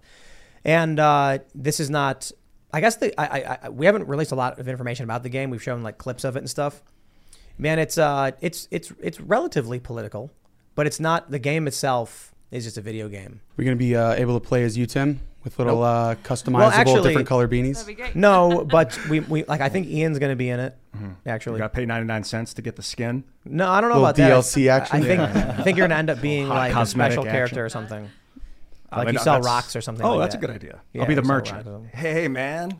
Yeah, that's That- something the left also does really well. They're they're the creatives. They're making movies. They're making the art. But they're losing it, and now's the opportunity. That, that's why it's like Well, thanks to people like you, right? Putting out your your songs and you know driving traffic and like you said, rejecting the mainstream culture, rejecting the the mainstream media and this. It has great. been it has been one of the most stressful things ever doing all this work to launch music. More so than like I've been playing music since I was, since I was like seven, but I didn't expect any of this stuff to start happening. Like a million views, I was just like, uh, okay. Like uh, we, we left the show on Friday and like, oh, you're number one in alt rock on iTunes, and I was like, holy crap. And then the the these are the, the attacks we started getting have been unrelenting. You know, I'm going to stop using the term attack when it comes to verbal crap. I don't well, like okay. The, the the uh, what's the what's the word we're looking for then? 'Cause it's not- Complaints? but it's not. They're not legitimate. complaint. Just why won't you call it an attack? Because an- it's it's softening the term attack and then making street violence less uh, I don't, I, I, think. don't. I don't think so. Look, the goal is to inflict. It's it's then it's harassment, I guess. If the goal is to inflict emotional harm, but what I see here is, you know, we we, we launched Pop Culture Crisis. So It's it's it's growing really really well for a show that's only you know like half a year old, forty thousand subs, getting thousands of, of, of views in their in their episodes. Uh, they, they, they Brett and Mary are just doing an amazing job, and it's talking about pop culture. It's not political, and that's the point. It's like we want to just meet people where they are and produce content for them, and then create a sphere of influence no hate. No one came after us over this. Tales from the Inverted World, we got actually some, you know, positive. It's true crime. But then we put out a song that just took off like crazy. And all of a sudden, we have all of these left pundits just attacking us relentlessly. And I think it's because this is this is the move to make. Mm-hmm. The, the left took the arts over. They use the arts to influence children. They want the kids to grow up to be like them controlling movies, controlling superheroes, controlling TV shows. You can't turn on a show without getting some woke garbage message now. And that's what they're trying to instill in your kids. If they can't get them in the schools, they're going to get them on the TVs. And then parents who don't know better put their iPad in front of their kids, and the kids now just listening to all the stuff. So what happens when you get a Daily Wire producing movies? Daily Wire bought Hyperions, which was just a Hollywood movie. And they got really angry. There was that viral thread. This is exactly the point where they were like, I watched this movie and then I realized it was a Daily Wire movie. And I was like, oh no, what, what was I promoting? I, and I deleted it. Remember that? What were they shouting out? I forget, but I remember this lady wrote this ridiculous article about how she actually enjoyed a Daily Wire movie and she was really regretful because she had tweeted positive Run, hide, things about fight. it. Blasphemy. Run, run, Run, hide, Hide- fight. Was that, what is, it's uh, called? is that what it's called? Run, Yeah, Hide, Fight? Yeah, that's the think movie's so. co- Yeah, yeah. yeah. So th- they tweeted that they watched Run, Hide, Fight and it was really good, and they told people to watch it. And then people were like, "That's the Daily Wire," and they went, "Oh no! Oh, I'm so sorry." Ben Shapiro walked into our podcast conference. I tell you this: they're not scared of you doing a show and being like politics, politics, because they know how to control you. They know how to say you're a fascist and then scare people away from talking to you. But when you make a movie that's really good that they like, oh no. Now you're going to start influencing people. Now you're going to start winning friends and influencing people. And that's how they lose the culture war. It's mm. remarkable to me that the right is so resistant in many ways, not everybody, to making culture in order to win a culture war. Andrew Breitbart said this, what was, what was this now, like 14 years ago, that, that politics is downstream from culture. Every person on the right should be focused on art. Mm-hmm. Politics, of course. You know, Tom MacDonald is probably one of the greatest musicians of our generation because he's he's hitting powerful messages. He's he's he's speaking to tens of millions of people, and boy, are they pissed about it. This is what really grinds their gears and freaks them out. This is what this is what wins, not writing. When you're violent, they know how to control you. They know that normal people get scared of the violence. They can show that on TV screens all year and blame Donald Trump for it. But you know they can't do anything about? A song called FJB hitting number one. A hmm. song called Fake Woke hitting number one. The Daily Wire putting out apolitical movies that people enjoy. Yeah. That is freaking them out. These people are pathetic, dude. Like they're literally pathetic. I mean, I think they think that they're strong-minded. I think they think that they have some serious rooted values, but in reality it's like you you are so weak-minded that you have no idea. I mean, the Bible makes it clear that, you know, the fear of man is a snare. And what that means is you live your life afraid of the opinions of people, of what people think about you, of what people are saying about you. Oh, the mob over there is going to think I look like this if I listen to Tim Pool. I actually like this song. I'm not actually going to stop listening to Tim Pool because I found out that he's an alt right, whatever. I'm just going to do it in secret. Like, uh, uh, imagine being so pathetic, so pathetic that you can't be yourself. You can't be yourself out in the open. You can actually like what you actually like because it's so politically polarized. Ima- imagine being so pathetic that you cannot stand your ground and just be yourself. You're an NPC. You're a robot. You're controlled. You're controlled by the mob. You don't have an opinion for yourself. You're told what to believe.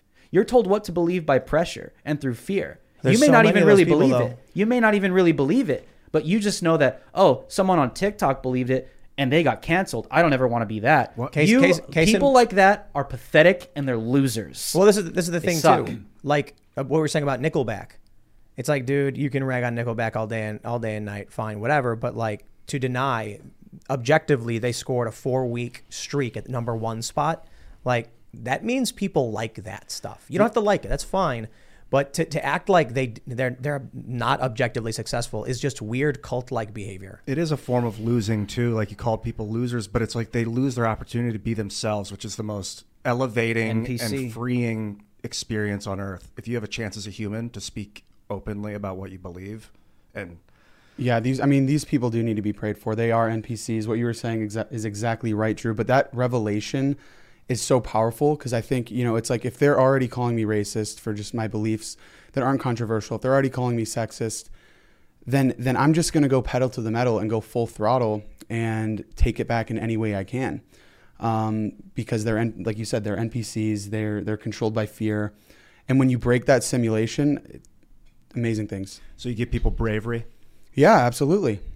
Absolutely. Yeah, these people are destroying everything. I mean, like, I mean, you look at She-Hulk. Have you seen watch? Have you watched She-Hulk yet? Yep. Right. It's uh-huh. it, it's just this attack on men. Right.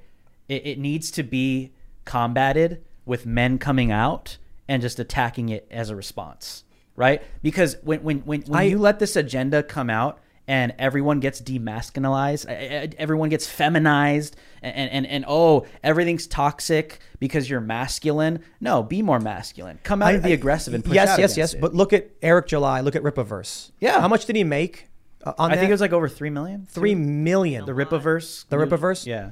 And what what PayPal froze his money. This is the scariest thing to the cult.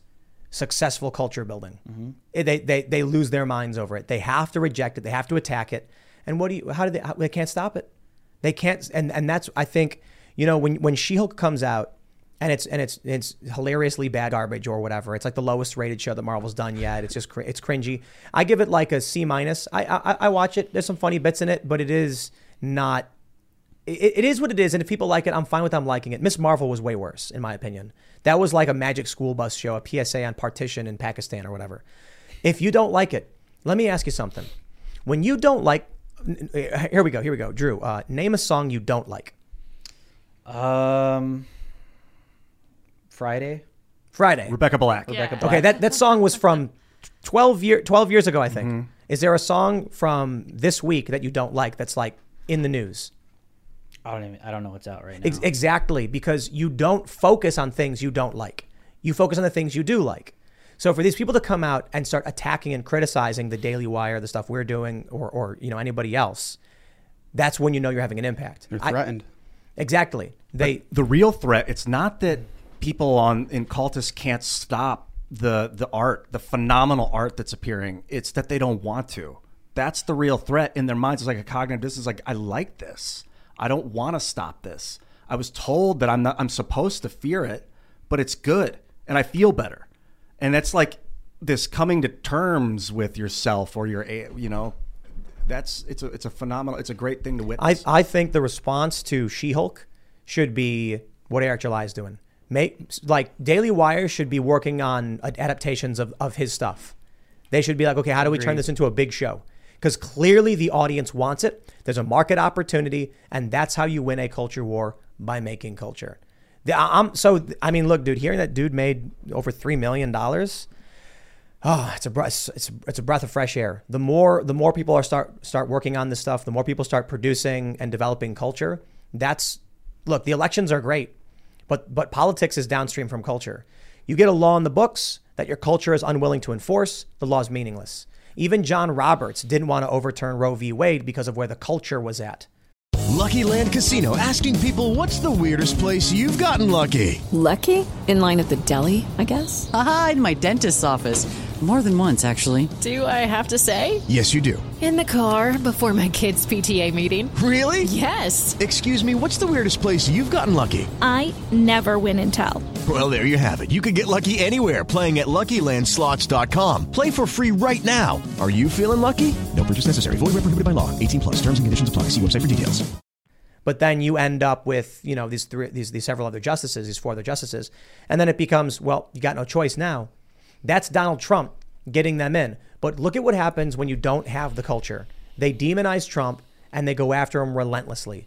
You you need if, if every celebrity was was was more like we, we have to support America otherwise I'll lo- we'll lose our jobs, this country would be doing well. Instead, they're like you have to hate America otherwise we lose our jobs. That is an inverse economic incentive that is destroying this country. Well, like that's the dangerous thing about censorship is that if you censor something enough, it, it's not going to solve any problems. It's just going to make that thing come back with, with a vengeance. It's going to swing back even harder. Um, and I think that was you know Trump's whole ethos, right? That they were just suppressing the right to spread, and then he came back with this with this you know he came back intensely. And I think it's the same thing with masculinity. If you suppress masculinity enough, it's going to come back even harder. You know, you see that with Andrew Tate. And regardless of all the things he says, it's like they're censoring masculinity. They're, they're you know, I'm an Eagle Scout. They, they kicked, uh, you know, they started letting women into to the Boy Scouts. And it's like masculinity came back even harder and even more toxic or whatever you want to call it. So I think this, this censorship stuff doesn't solve anything in the long term. Let's go to Super Chats. If you haven't already, would you kindly smash that like button, subscribe to this channel, and share the show with your friends. We're going to have a members only show coming up at timcast.com, uncensored at about 11 p.m. So you don't want to miss that one. Go to timcast.com, sign up. We're going to read some Super Chats. All right. Ready to Rumble says, I touch myself to your new song. Oh, Thank you. Thank you very much. I touch myself. I- you know that song? I want you to love me when I come. home. You know. Thank you, thank you, song. thank you. Well, you got it, Tim. I'll, I'll say this: like, part of me kind of wishes we had a subtle release of of the song and the music we're doing. Um, we have to promote it. We promote everything, and this one just we've promoted all of our projects. This one hit harder than anything else, and so there's been this unrelenting, unrelenting attack to tell us how much we suck and how we're awful and we should stop and we should stop. And then I'm just laughing, looking at like the trending and stuff, and I'm like, I don't know, man. I think we got one. You know, It like gets better. It's like we're inspiring each other. That you do your best, and then the people around you get inspired by that and start to do better. And then you see that, and then that makes you do better, and you kind of almost like are competing to do your best. Yeah, man. Misael Fraga says Republicans losing ground as midterms approach. Fact. It's true. It's true. Uh, the generic ballot was that Republicans were up by five points at one point, I think, right? In the aggregate or something like that. Fell down to like three, maybe, maybe it was 3.5. I think it mm. might have been five. But now it's neck and neck. And so while that doesn't mean Democrats are going to win, Republicans are losing the polls. Biden's approval rating in aggregate is going up. And, I, and you you know, when I tweet this stuff, people are like, yeah, well, that's because this, that. I'm like, dude, don't know, don't care. When I tweet out Biden's approval rating hits rock bottom in aggregate, people laugh and say, of course, because Americans hate him. When it's now up to 42, up like five points or whatever, people are like, well, that's because of this, that. It's like, no, no, no, it doesn't matter why it is. You like recognize that he's improving the polls and y'all got to get down. You got to get your messaging out there. And that means it's not just about going and knocking on doors. It's also about, we'll say it for the 500th time, building culture. Go play open mics. Go go busk on the street. Go get involved. Set up community events. It's so important, man. Like if you live in an area, you should be going door to door and asking people to come to like a Saturday morning event of some sort. We've talked about doing what we called Saturday morning cartoons, where we invite families to bring their kids to hang out, have pancake sausage, eggs, bacon, all that stuff and like a catered thing, and then we'll play cartoons that families like approve of. Stuff like, you know, when Chip Chilla comes out from Daily Wire, we, we'd show that kind of stuff, just regular kids programming. And then people can come and meet their neighbors and build those communities. That's what this country needs. Anyway, Michael Holder says, totally unrelated. But it seems to me that the French Revolution caused the European nobility to begin pushing the anti self defense mindset that currently plagues the West. 200 years of this later, and you get Canada, Australia, Europe. Thoughts? Oh, Ian, you read lot about that. What do you think? Oh wow! I was thinking about the French Revolution. Beaumarchais, you know, he he basically sold the French king out to win that American Revolution. Um, so you think that monarchies around the world now are are, are have have evolved to um, kind of inoculated themselves against the, like what happened in France? Basically, they're like, we need to make sure no one can defend themselves so they can never stop us again. But I think the American Revolution is probably a better example. I mean, they were trying to disarm the colonists first. And so the colonists were like, nah, you can't do that. And then, you know, fighting broke out. You know? Interesting philosophy. All right.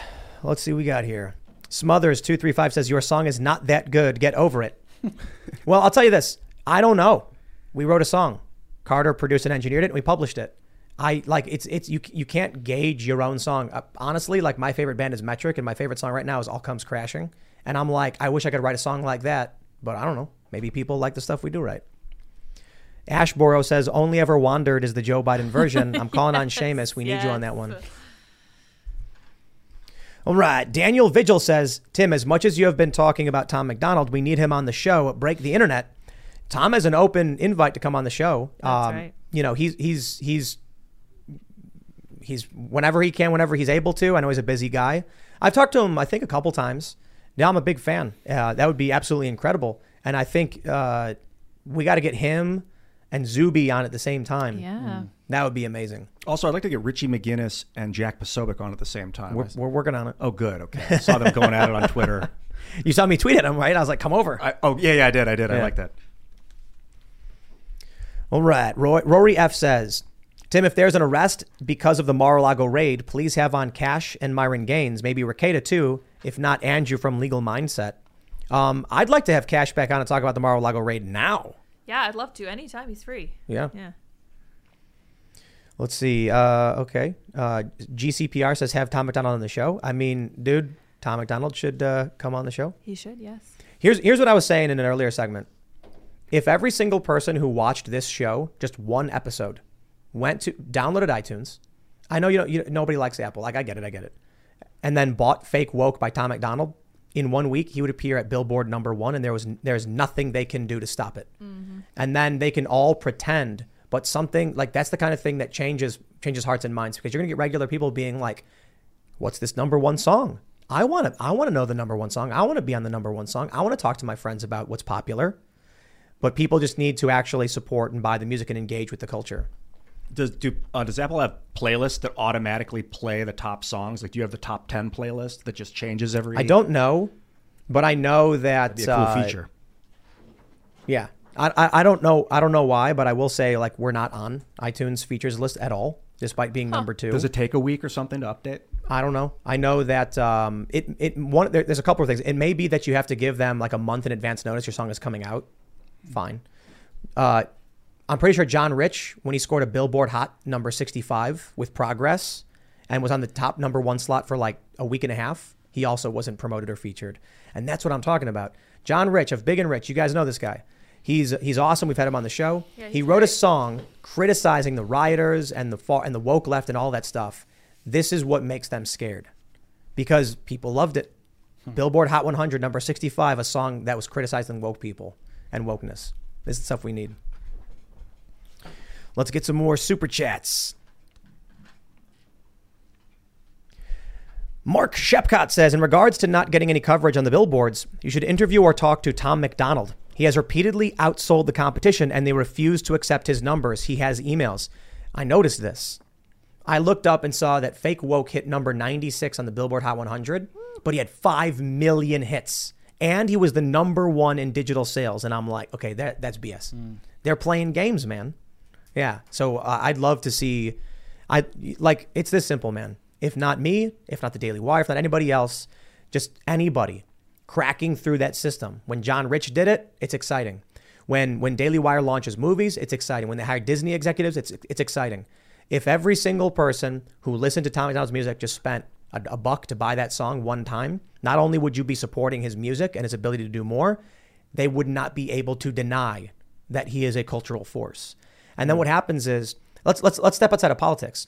If every person who was a fan of of heavy metal bought the songs, it would chart because people aren't buying as much music these days. It would chart.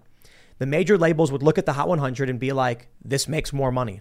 Start investing in metal and rock and putting that on the radio. So it's kind of like calling the radio station and requesting your song from like 30 years ago. That's what you would have done. And now it's you buy Yeah. the song on iTunes. It is 69 cents more expensive, but that's just the way that you chart songs. The way now. the way or or people listen to it. or any any it So- doesn't have to be iTunes. It could be whatever service you buy it from. This is this is the fear I have. Oh, what is it like a thou- hundred views, hundred listens equals one purchase, one sale, something One like sale? that. It could be 150. But uh, nowadays, people buy a subscription, get access to all the music, and then the algorithm tells them what to listen to. So that's me. I put on like here's a genre I like, and the music automatically plays. Mhm. And so, like, that's just how that's just how the how the, how the machine churns out these days. Raymond G. Stanley Jr. says, Tim, I, uh, why, yesterday I spent over three hours driving through rural PA, knocked on 47 doors, and got two folks registered. I'll take two for my first time. It's just the beginning. Bro, here, here, that's amazing. Scott Presler is the king of voter registration, but voter registrations predict outcomes. People who register to vote are more likely to actually vote. So if y'all go out and knock on doors, That's really then you win. impressive, dude. That's, That's really amazing. cool. That's awesome. Uh, I'll put it this way: if every single person who listens to this listen to this show went and knocked on one door and said, "You registered to vote yet?" Okay, cool. Then you'd end up with a lot of people registering to, registering to vote, making a big difference. J523 says, please have on Naomi Brockwell. She reports on tech surveillance and cybersecurity. Oh. We'll take a look. Check her out. All right. Notre Dame says the WEF is a cowboy conspiracy to go back to the 1800s. I mean, I got to be honest. You ever see a good Western when they're like on horseback chasing after the train? It's big cowboy. The only way to get it back, we must go back in time. That's right. Unless we literally go back in time. Raymond G. Stanley Jr. says, if we all do a little, we do a lot together. That's right. J- uh, Kames O'Geef, good name, says, Tim, please pronounce Coringe Jean Pierre's name correctly. She's our first black queer press secretary. It's Coringe? I'm assuming it, she makes him cringe. Oh, oh, I see. Yeah. I see. Mm, okay. I'm excited for that Project Veritas expose that's Oh, coming yeah, out. What is it documentary tomorrow? Yeah, what's it- what's it about? Yeah. Tomorrow, exposing the Secret, uh, secret curriculum? education curriculum. Ooh. It's be good. I'm Wow. stoked about that. I think it's gonna be good. Let's grab another super chat. Augusto Mimoshe says this message must be read in every newspaper, heard on every radio, seen on every TV. I want everyone to remember why they need us. I love that movie. Chancellor Sutler. Do you guys remember that? You guys wa- watch V for Vendetta? Yeah. Oh, yeah. When Never and then like, it.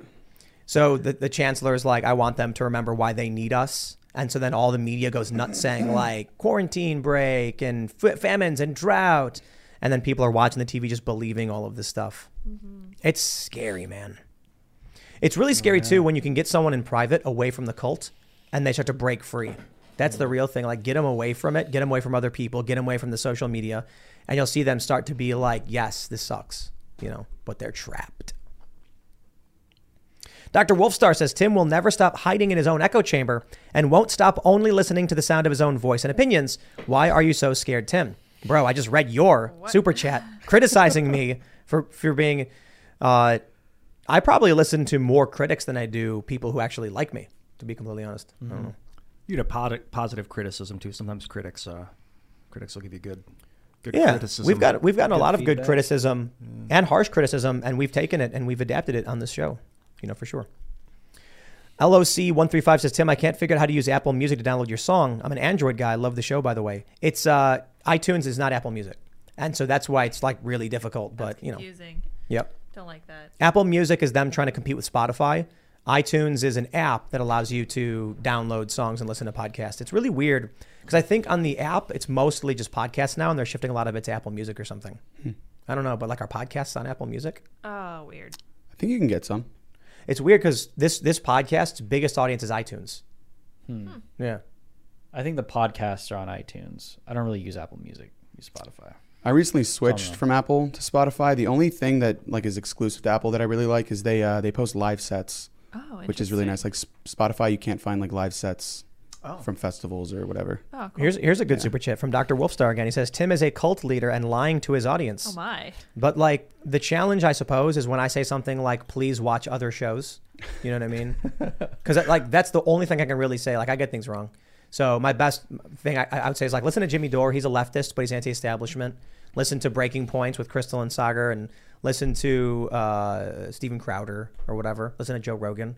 Yeah, pretty sure cults do the opposite of that and tell you not to listen to other people and only stay here. Mm. But that's the only game you got, huh, Dr. Wolfstars, to lie to people? Beanie Man There you bad. go. Yeah, that's right. Ian Kinney says, Zuck, that, well, that's the other thing too. It's derangement. Some, someone mentioned to us the other day that it's not Trump derangement syndrome, it's conservative derangement syndrome. Yeah. And then I thought, I'm like, actually, it's just like opposition derangement syndrome Yeah. Mhm. if you oppose the cult. Ian Kinney says, Zuckerberg flat out lied to Rogan. I got a seven day ban for sharing the New York Post's Hunter Biden article, which ultimately contributed to my permanent suspension from Facebook.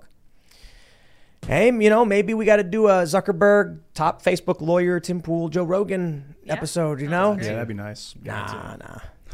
That'd be cool. You know, if I'm ever in Austin, you know, maybe hit up Joe or something. I think but- so. Mark kind of when he was asked if they were censoring stuff, they were like, "No, no, no. We have a company do that for us." I'm like, "Well, what? what's the difference, bro?" Yeah, that's the thing. I think Joe's not as much of a culture warrior. I, I would actually say Michael Malice. Joe should have Malice with with Zuckerberg on. I think that's my my my advice to Joe Rogan is like if you're ever going in up against like a big shot, and see if they're willing to have a sit down and, and include Michael Malice on it because because that dude would do better than I would in terms of calling out you know Facebook and, and challenging them and having a good conversation about it. Bill Ottman would be a good. Oh yeah, too. Talk yeah, Joe, source. yo, Bill Ottman of Minds sitting down with Mark Zuckerberg. That would be something. That would be something, man. That'd be unique. Yeah, Fiery, fiery Yep. conversation. Mostly peaceful. Roberto Gonzalez says, "That's a good name, Roberto. We got a Roberto over here, Roberto Jr. You're right, Tim. America has been falling apart for years now, and it all started after the 19th Amendment. We should reverse that and get our, get our country back on track." I don't agree. It's Andrew Tate typing. Is that what he said? Yeah, yeah, yeah. I think I don't think the issue is the 19th. I think the issue is media manipulation. But I do recognize that uh, what is it? 70% of millennial women are Democrats. Yeah. So they're, you know, for whatever reason, they're More- they're getting hit by more this susceptible to media manipulation. or being targeted specifically by it. Why you know, both, yeah. we, well, we know from uh, Insta, like the, the the data on depression, that young girls are more likely to get depressed from Instagram than boys are, and it may have something to do with being more susceptible to social manipulation and pressures. Right. Well, we know that girls are much more susceptible to the trans, the whole trans thing. This is what uh, More likely to called? be trans. irreparable harm. Called that book that Abigail Shrier wrote. I can never remember what it's called, but she wrote about it being a Well, the contagion. there's a, a a study from the Boston Children's Hospital showing that like the majority of surgeries was done on girls. Mm.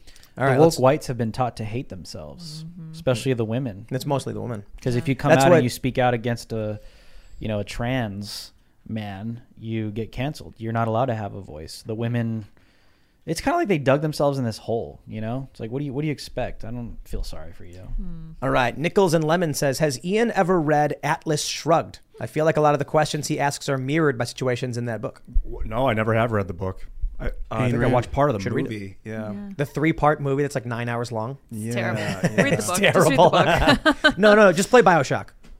I read Yeah, close I enough. started that game. I read uh, 1984 and Animal Farm. Those are like the only two dystopian novels I've read so far. Not Fahrenheit 9/11 or not Fahrenheit 9/11. That's a Read Fahrenheit. It's such a good book. Fahrenheit 451. Yeah, exactly. Trash Panda says, Ian is on point tonight. Straight 20s, my dude. Holler back, dog. It's funny though, like whenever I talk to people, like I'll meet a fan and they'll be like, you know, it's really true. Like Ian either does roll a one or a 20. That's great. Like, but you you're the- extremists. No, but you you can made- roll a 10 too. You know. You made that up, didn't you? Or no, no, someone. Well, I was me. explaining it on the show that a 20 in Dungeons and Dragons is a critical success no matter what you're trying to do because you throw 20 sided dice. And uh, a 1 is a critical failure no matter what you're trying to do. So it's funny for role playing. Like if I'm trying to convince you to follow me and I roll a 1, it's like, yeah, d- d- yeah, it's, uh, d- you know, whatever. I want, or I drop my sword on the ground and, I'm, and I stub my toe in the middle of it. So, so the, the it's it's a meme now. People will type one or twenty in the chat depending on what Ian says because it's either, it's one or the other. It's like It's there's true. there's like sometimes people will sometimes put an eight or you know I'll see like a number like okay that one was actually somewhere Yeah, I in the love middle. when I see like an actual, like, that's a 17. That's accurate.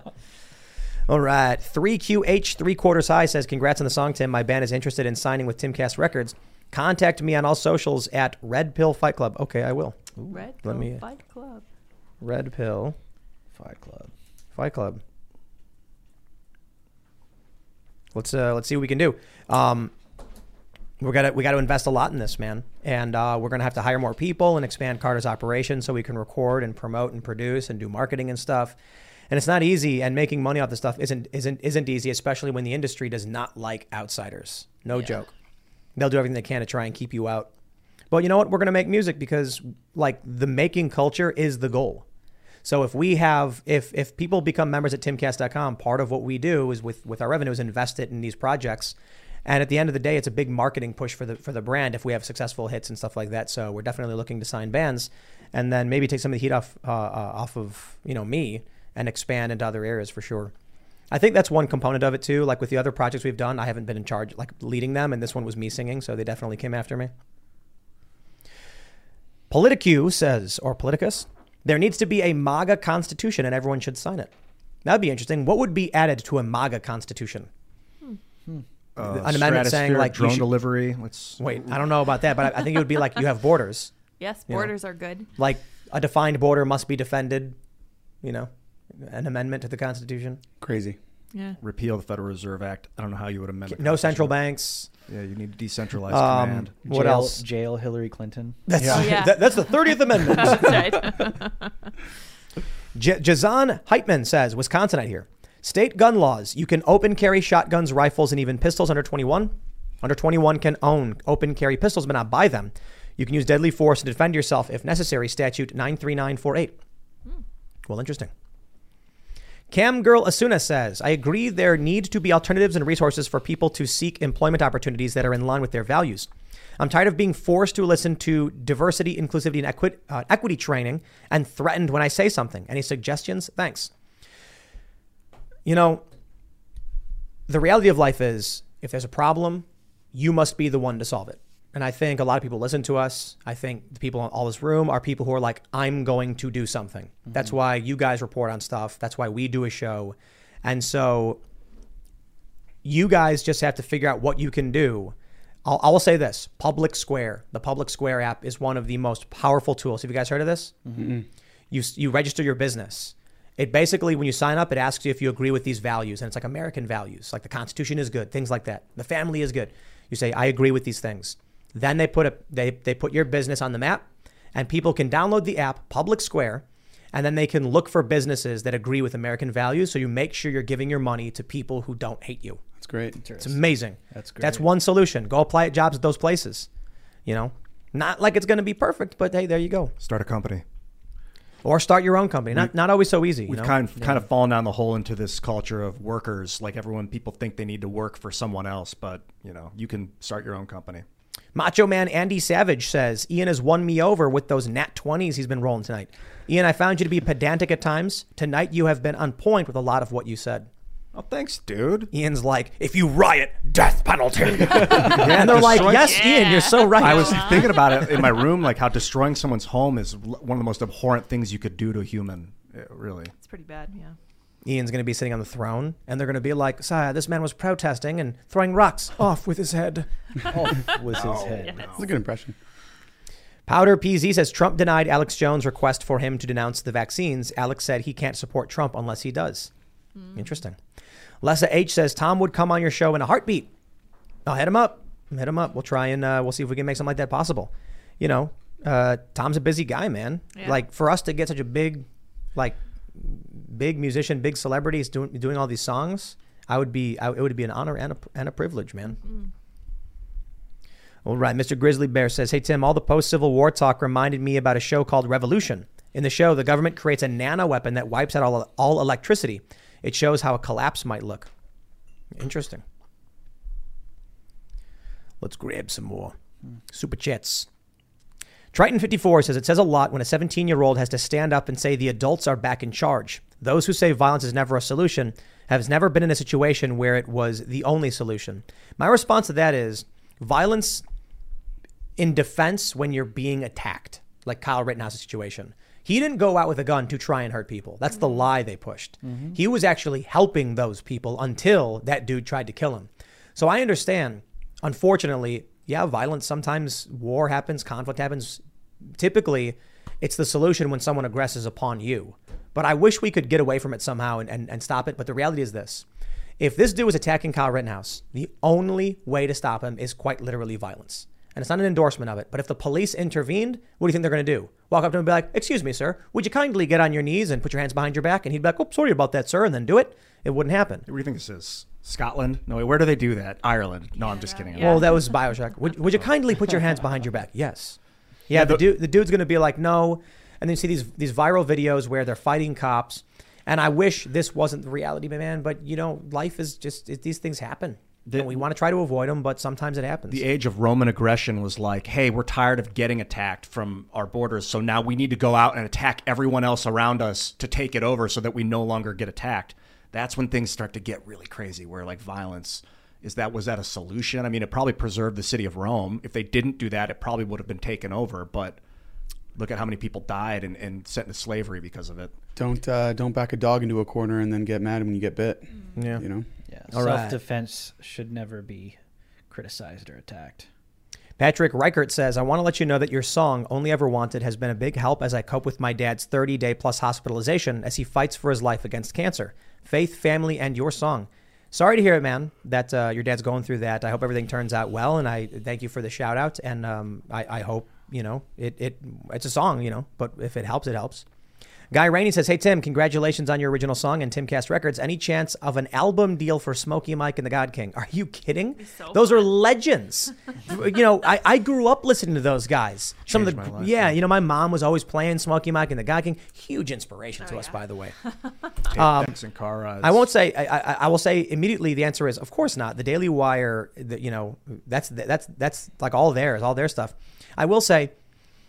Remember that. Remember that super chat. I'll just say that. Remember that super chat. Yeah, Smokey Mike and the God King, man. Next level. I mean, together. Uh, this is no joke. Uh, Jeremy Boring and Michael Knowles have a song under Smokey Mike and the God King called "Together Again," and it is legit extremely good. I remember I heard it, and then I told Jeremy I was like, he was like, he was like, it was a, it was a gag, it was a joke we were doing, and I was like, bro, this song's really good. It's like a really good song, and he's like, oh, thank you, and I'm like, it's it okay, it's a joke, sure, it's a good song. It is a it, together again. If you haven't heard it, you should check it out because it's legit and it's funny too. They're like wearing band outfits and uh, like like marching band outfits. And then like Jeremy's playing the drums and they're singing It on looks stage. like Knowles raided my closet. That's great. it's good. it's really good stuff. Really good stuff. All right, we'll grab some more super chats here. Uh, okay, I think I heard- uh, Richie McGinnis is that is, did, is that Richie actually giving us a super chat? He didn't say anything. I don't know. Oh, there he goes. He says couldn't pay 420, but get Drew a a doob so he grows his hair out. Ian and I pick up on uh, pick up higher vibrations through follicles. Keep the change, you filthy animal. Yes, let's go Yes. swimming. Richie. You ever grow your hair out, Drew? Nah. That's Com- okay. Coming soon. I'm not a woman. There you go. Today, maybe Today. tomorrow. Maybe tomorrow. Embrace your femininity. Greg Desiatov says we are slowly winning the culture war. Timcast and Crowder, even with censorship, have grown in subs, and yet the Young Turks have literally had no growth in the last 12 months. Well, I'll tell you this. You know, we were during the 2020 election. This channel was growing like crazy numbers, and we've been we've been consistently hitting over the pa- over the past year, like I think like 10,000 subs per per month. It's it's relatively low in my opinion. If you look at some of these other channels, they've been growing a lot more. Mm-hmm. So we've been trying to use what we have to expand outward. Because I'll, I'll put it this way: we should probably be a, be trending on YouTube every night we do this show. Timcast is the 16th biggest live entertainment show in the world on YouTube, the 11th most super chatted show on YouTube. I'm sorry, in the country. In the country.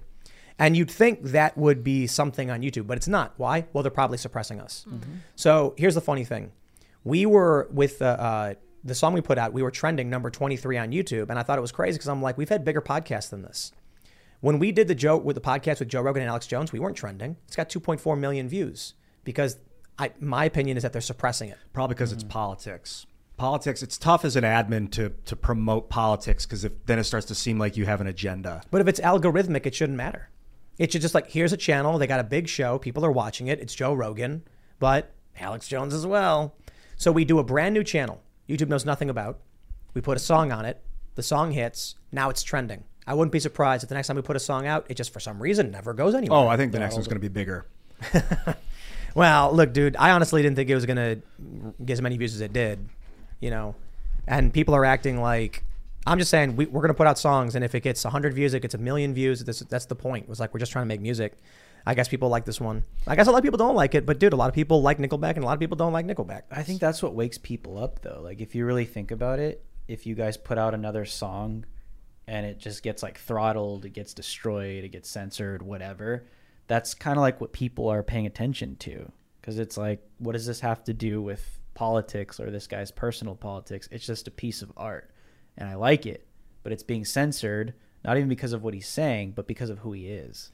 You know, and I think that's what people are kind of paying attention to. I think a lot about the in the Nazi Germany era. They used what was that musician, that orchestra, really famous German um, orchestra. Mahler? Who was it? Was it possibly Mahler? It's the only composer I can think of. No, but Hitler used like one of the great German orchestration orchestrators, and like it was really popular. The music. Someone in the chat, you guys got to know this. Um, and so, I don't know. What were your feelings on that? He was supporting the Nazis, creating phenomenal music. Wagner. I get, Wagner. It was Wagner. Yeah. This is this is an important one. I got to read this. W4 Flower says, "Look up biggest industry screw job for Tom, and there are two parts explaining what him and Adam went through with the album The Brave. Absolutely amazing album, by the way. I read about that. If you look up, go on. If you look up a, musician, type in Coldplay Billboard, and what do you'll see? You'll see Cold, Coldplay hitting all the Billboard. Type in Tom MacDonald Billboard, and what do you get? A dead page. Hmm. This is why I was I was like specifically saying Tom MacDonald when when we were when I can't remember what was happening, but we were talking about his music, and I said, "Let me see. He, this dude's got to be Billboard topping. He's, he's got 30 million hits on one song. It's like a gold record or whatever." His Billboard page is got it's got no image, it's got no history, and I'm like, "Well, that's BS. I can look up the chart history." Then I saw Fake Woke was number 96, and I'm like, "What's 96? Five million views in a week, number one digital sales, bro. The industry." Does not like outsiders who can circumvent the labels. So I was like, in my that's why I said earlier and, and in this show, like mm-hmm. everybody just buy his song, make it undeniable, force them. Canine Therapy Inc. says, Tim, I bought Tom MacDonald's single. What's the name of your single? I'm a 68 year old fan. Help me out. It's called Only Ever Wanted. To buy it on iTunes, you got to download iTunes. I know not, not a lot of people want to deal with that or like Apple, so you know I get it, but I but I do appreciate all your support. Waffle Sensei says, first hearing your song had an uncanny valley vibe because I see you talk every day. By the third time I've heard it, I could separate you from the song. Dad passed away a little while ago. Now your song makes me think of my mom. Good song, man. Thank you. Uh, thank you for your support. I really appreciate it, man. And uh, and hopefully, you know, the song helps. Yep. All right. Let's see. Andy Ugaldi says, I hope that you are not using the super chat portion of the show to interject your own super chat question asking about one of your other projects where you then spend spend to promote it. Kind of not cool. I don't know what that means. Are, are you arguing that I'm sending myself super chats to read them? That would be weird. I'm kind of just I kind of just randomly read super chats and sometimes they're like offensive and we get in trouble. But I try I try to screen them. I try to read them and then say the word after I read it. It's like a it's like a weird thing you have to do. Dude, you're batting like nine nine nine. If you're that's what that's pretty effective because you you're, you're like everything's really good. The super chats are nice and balanced. Mm-hmm. So mm-hmm. basically, what I do is I'll look at a super chat. Sometimes there's like a pause because I have to read the first three words before I start saying the first three words. Mm. Because sometimes, like, I, I get caught up and I'll read something that, like, I, I, I can't read that. Like, oh man, like, YouTube will ban us. You know what I mean? Gannon136 says, I was on that show, Revolution, as an extra. Such a fun time, but the government and the military faction themes are still sticking with it 10 years later. Very interesting, man. All right. Crab Friend says, it's not a cult or fascism, it's communist Bolshevism. Perhaps. Hmm. All right, we'll do one more here. Ritpro says, Tim, if you're willing to shout out a YouTube channel, I recently started a Let's Play channel and I'm playing through Bioshock. Oh, Dude, Bioshock is one of the best games ever. You gotta check it out. It's like very it's like very much Atlas shrugged. My friends, if you haven't already, would you kindly smash that like button, subscribe to this channel, share the show with your friends. Head over to timcast.com and become a member because we're gonna have a members only segment coming up, and it's gonna get particularly brutal and spicy because uncensored, not family friendly. You can also click the link in the description below. If you have the iTunes player, it'll pop up. And for 69 cents, you can buy our new single. And um, I think we need to sell like a thousand or um, I think maybe like eight or nine hundred singles, and then we're number one on iTunes. I think that's the number. I don't know for sure. She's up against Britney Spears and Elton John. Yeah. Elton John and Britney Spears re-releasing Tiny Dancer, and I'm not surprised we can't beat them. So. Britney is back. She's back, baby. Britney. But uh, uh, if you don't like the song, then you know, feel free not to buy it. That's how it works. Thank you so much for your support thus far. We're going to be promoting until Thursday because Thursday is the last day of Billboard tracking, and we want to see what we can what we can accomplish with this song. And then we got a bunch more to come. Drew, you want to shout anything out? Yes, uh, thank you guys for having me. You guys could follow me on Twitter, Gettr, and uh, Truth Social at Drew H Live. I host my show Frontlines five days a week on uh, Real America's Voice. It's actually going to start in about 30 minutes. It's uh, nightly at 10:30 p.m. Eastern Standard Time. Uh, so I hope to see you guys there. The links to my show are all in my bio uh, that I just shouted out on Twitter and Gettr and all that. So thank you guys. You want to shout anything out, Aldo? Yeah, uh, you can find my reporting um, at Twitter, uh, just at Aldo Buttazzoni. You can find me on Instagram and Truth Social as well. I just want to thank you guys so much for having me. Had a great time. That was awesome. Uh, you guys, hit me up at Ian Crossland anywhere on the internet on social media. It's probably me. Make sure it's me before you commit to it. See you later. Thank you guys very much for tuning in this evening with Drew and Aldo. I had a great time. Uh, good time getting to know these two guys. You guys can follow me on Twitter and minds.com at Sarah Petchlitz as well as sarahpetchlitz.me. We will see you all over at timcast.com. Thanks for hanging out. Bye, guys.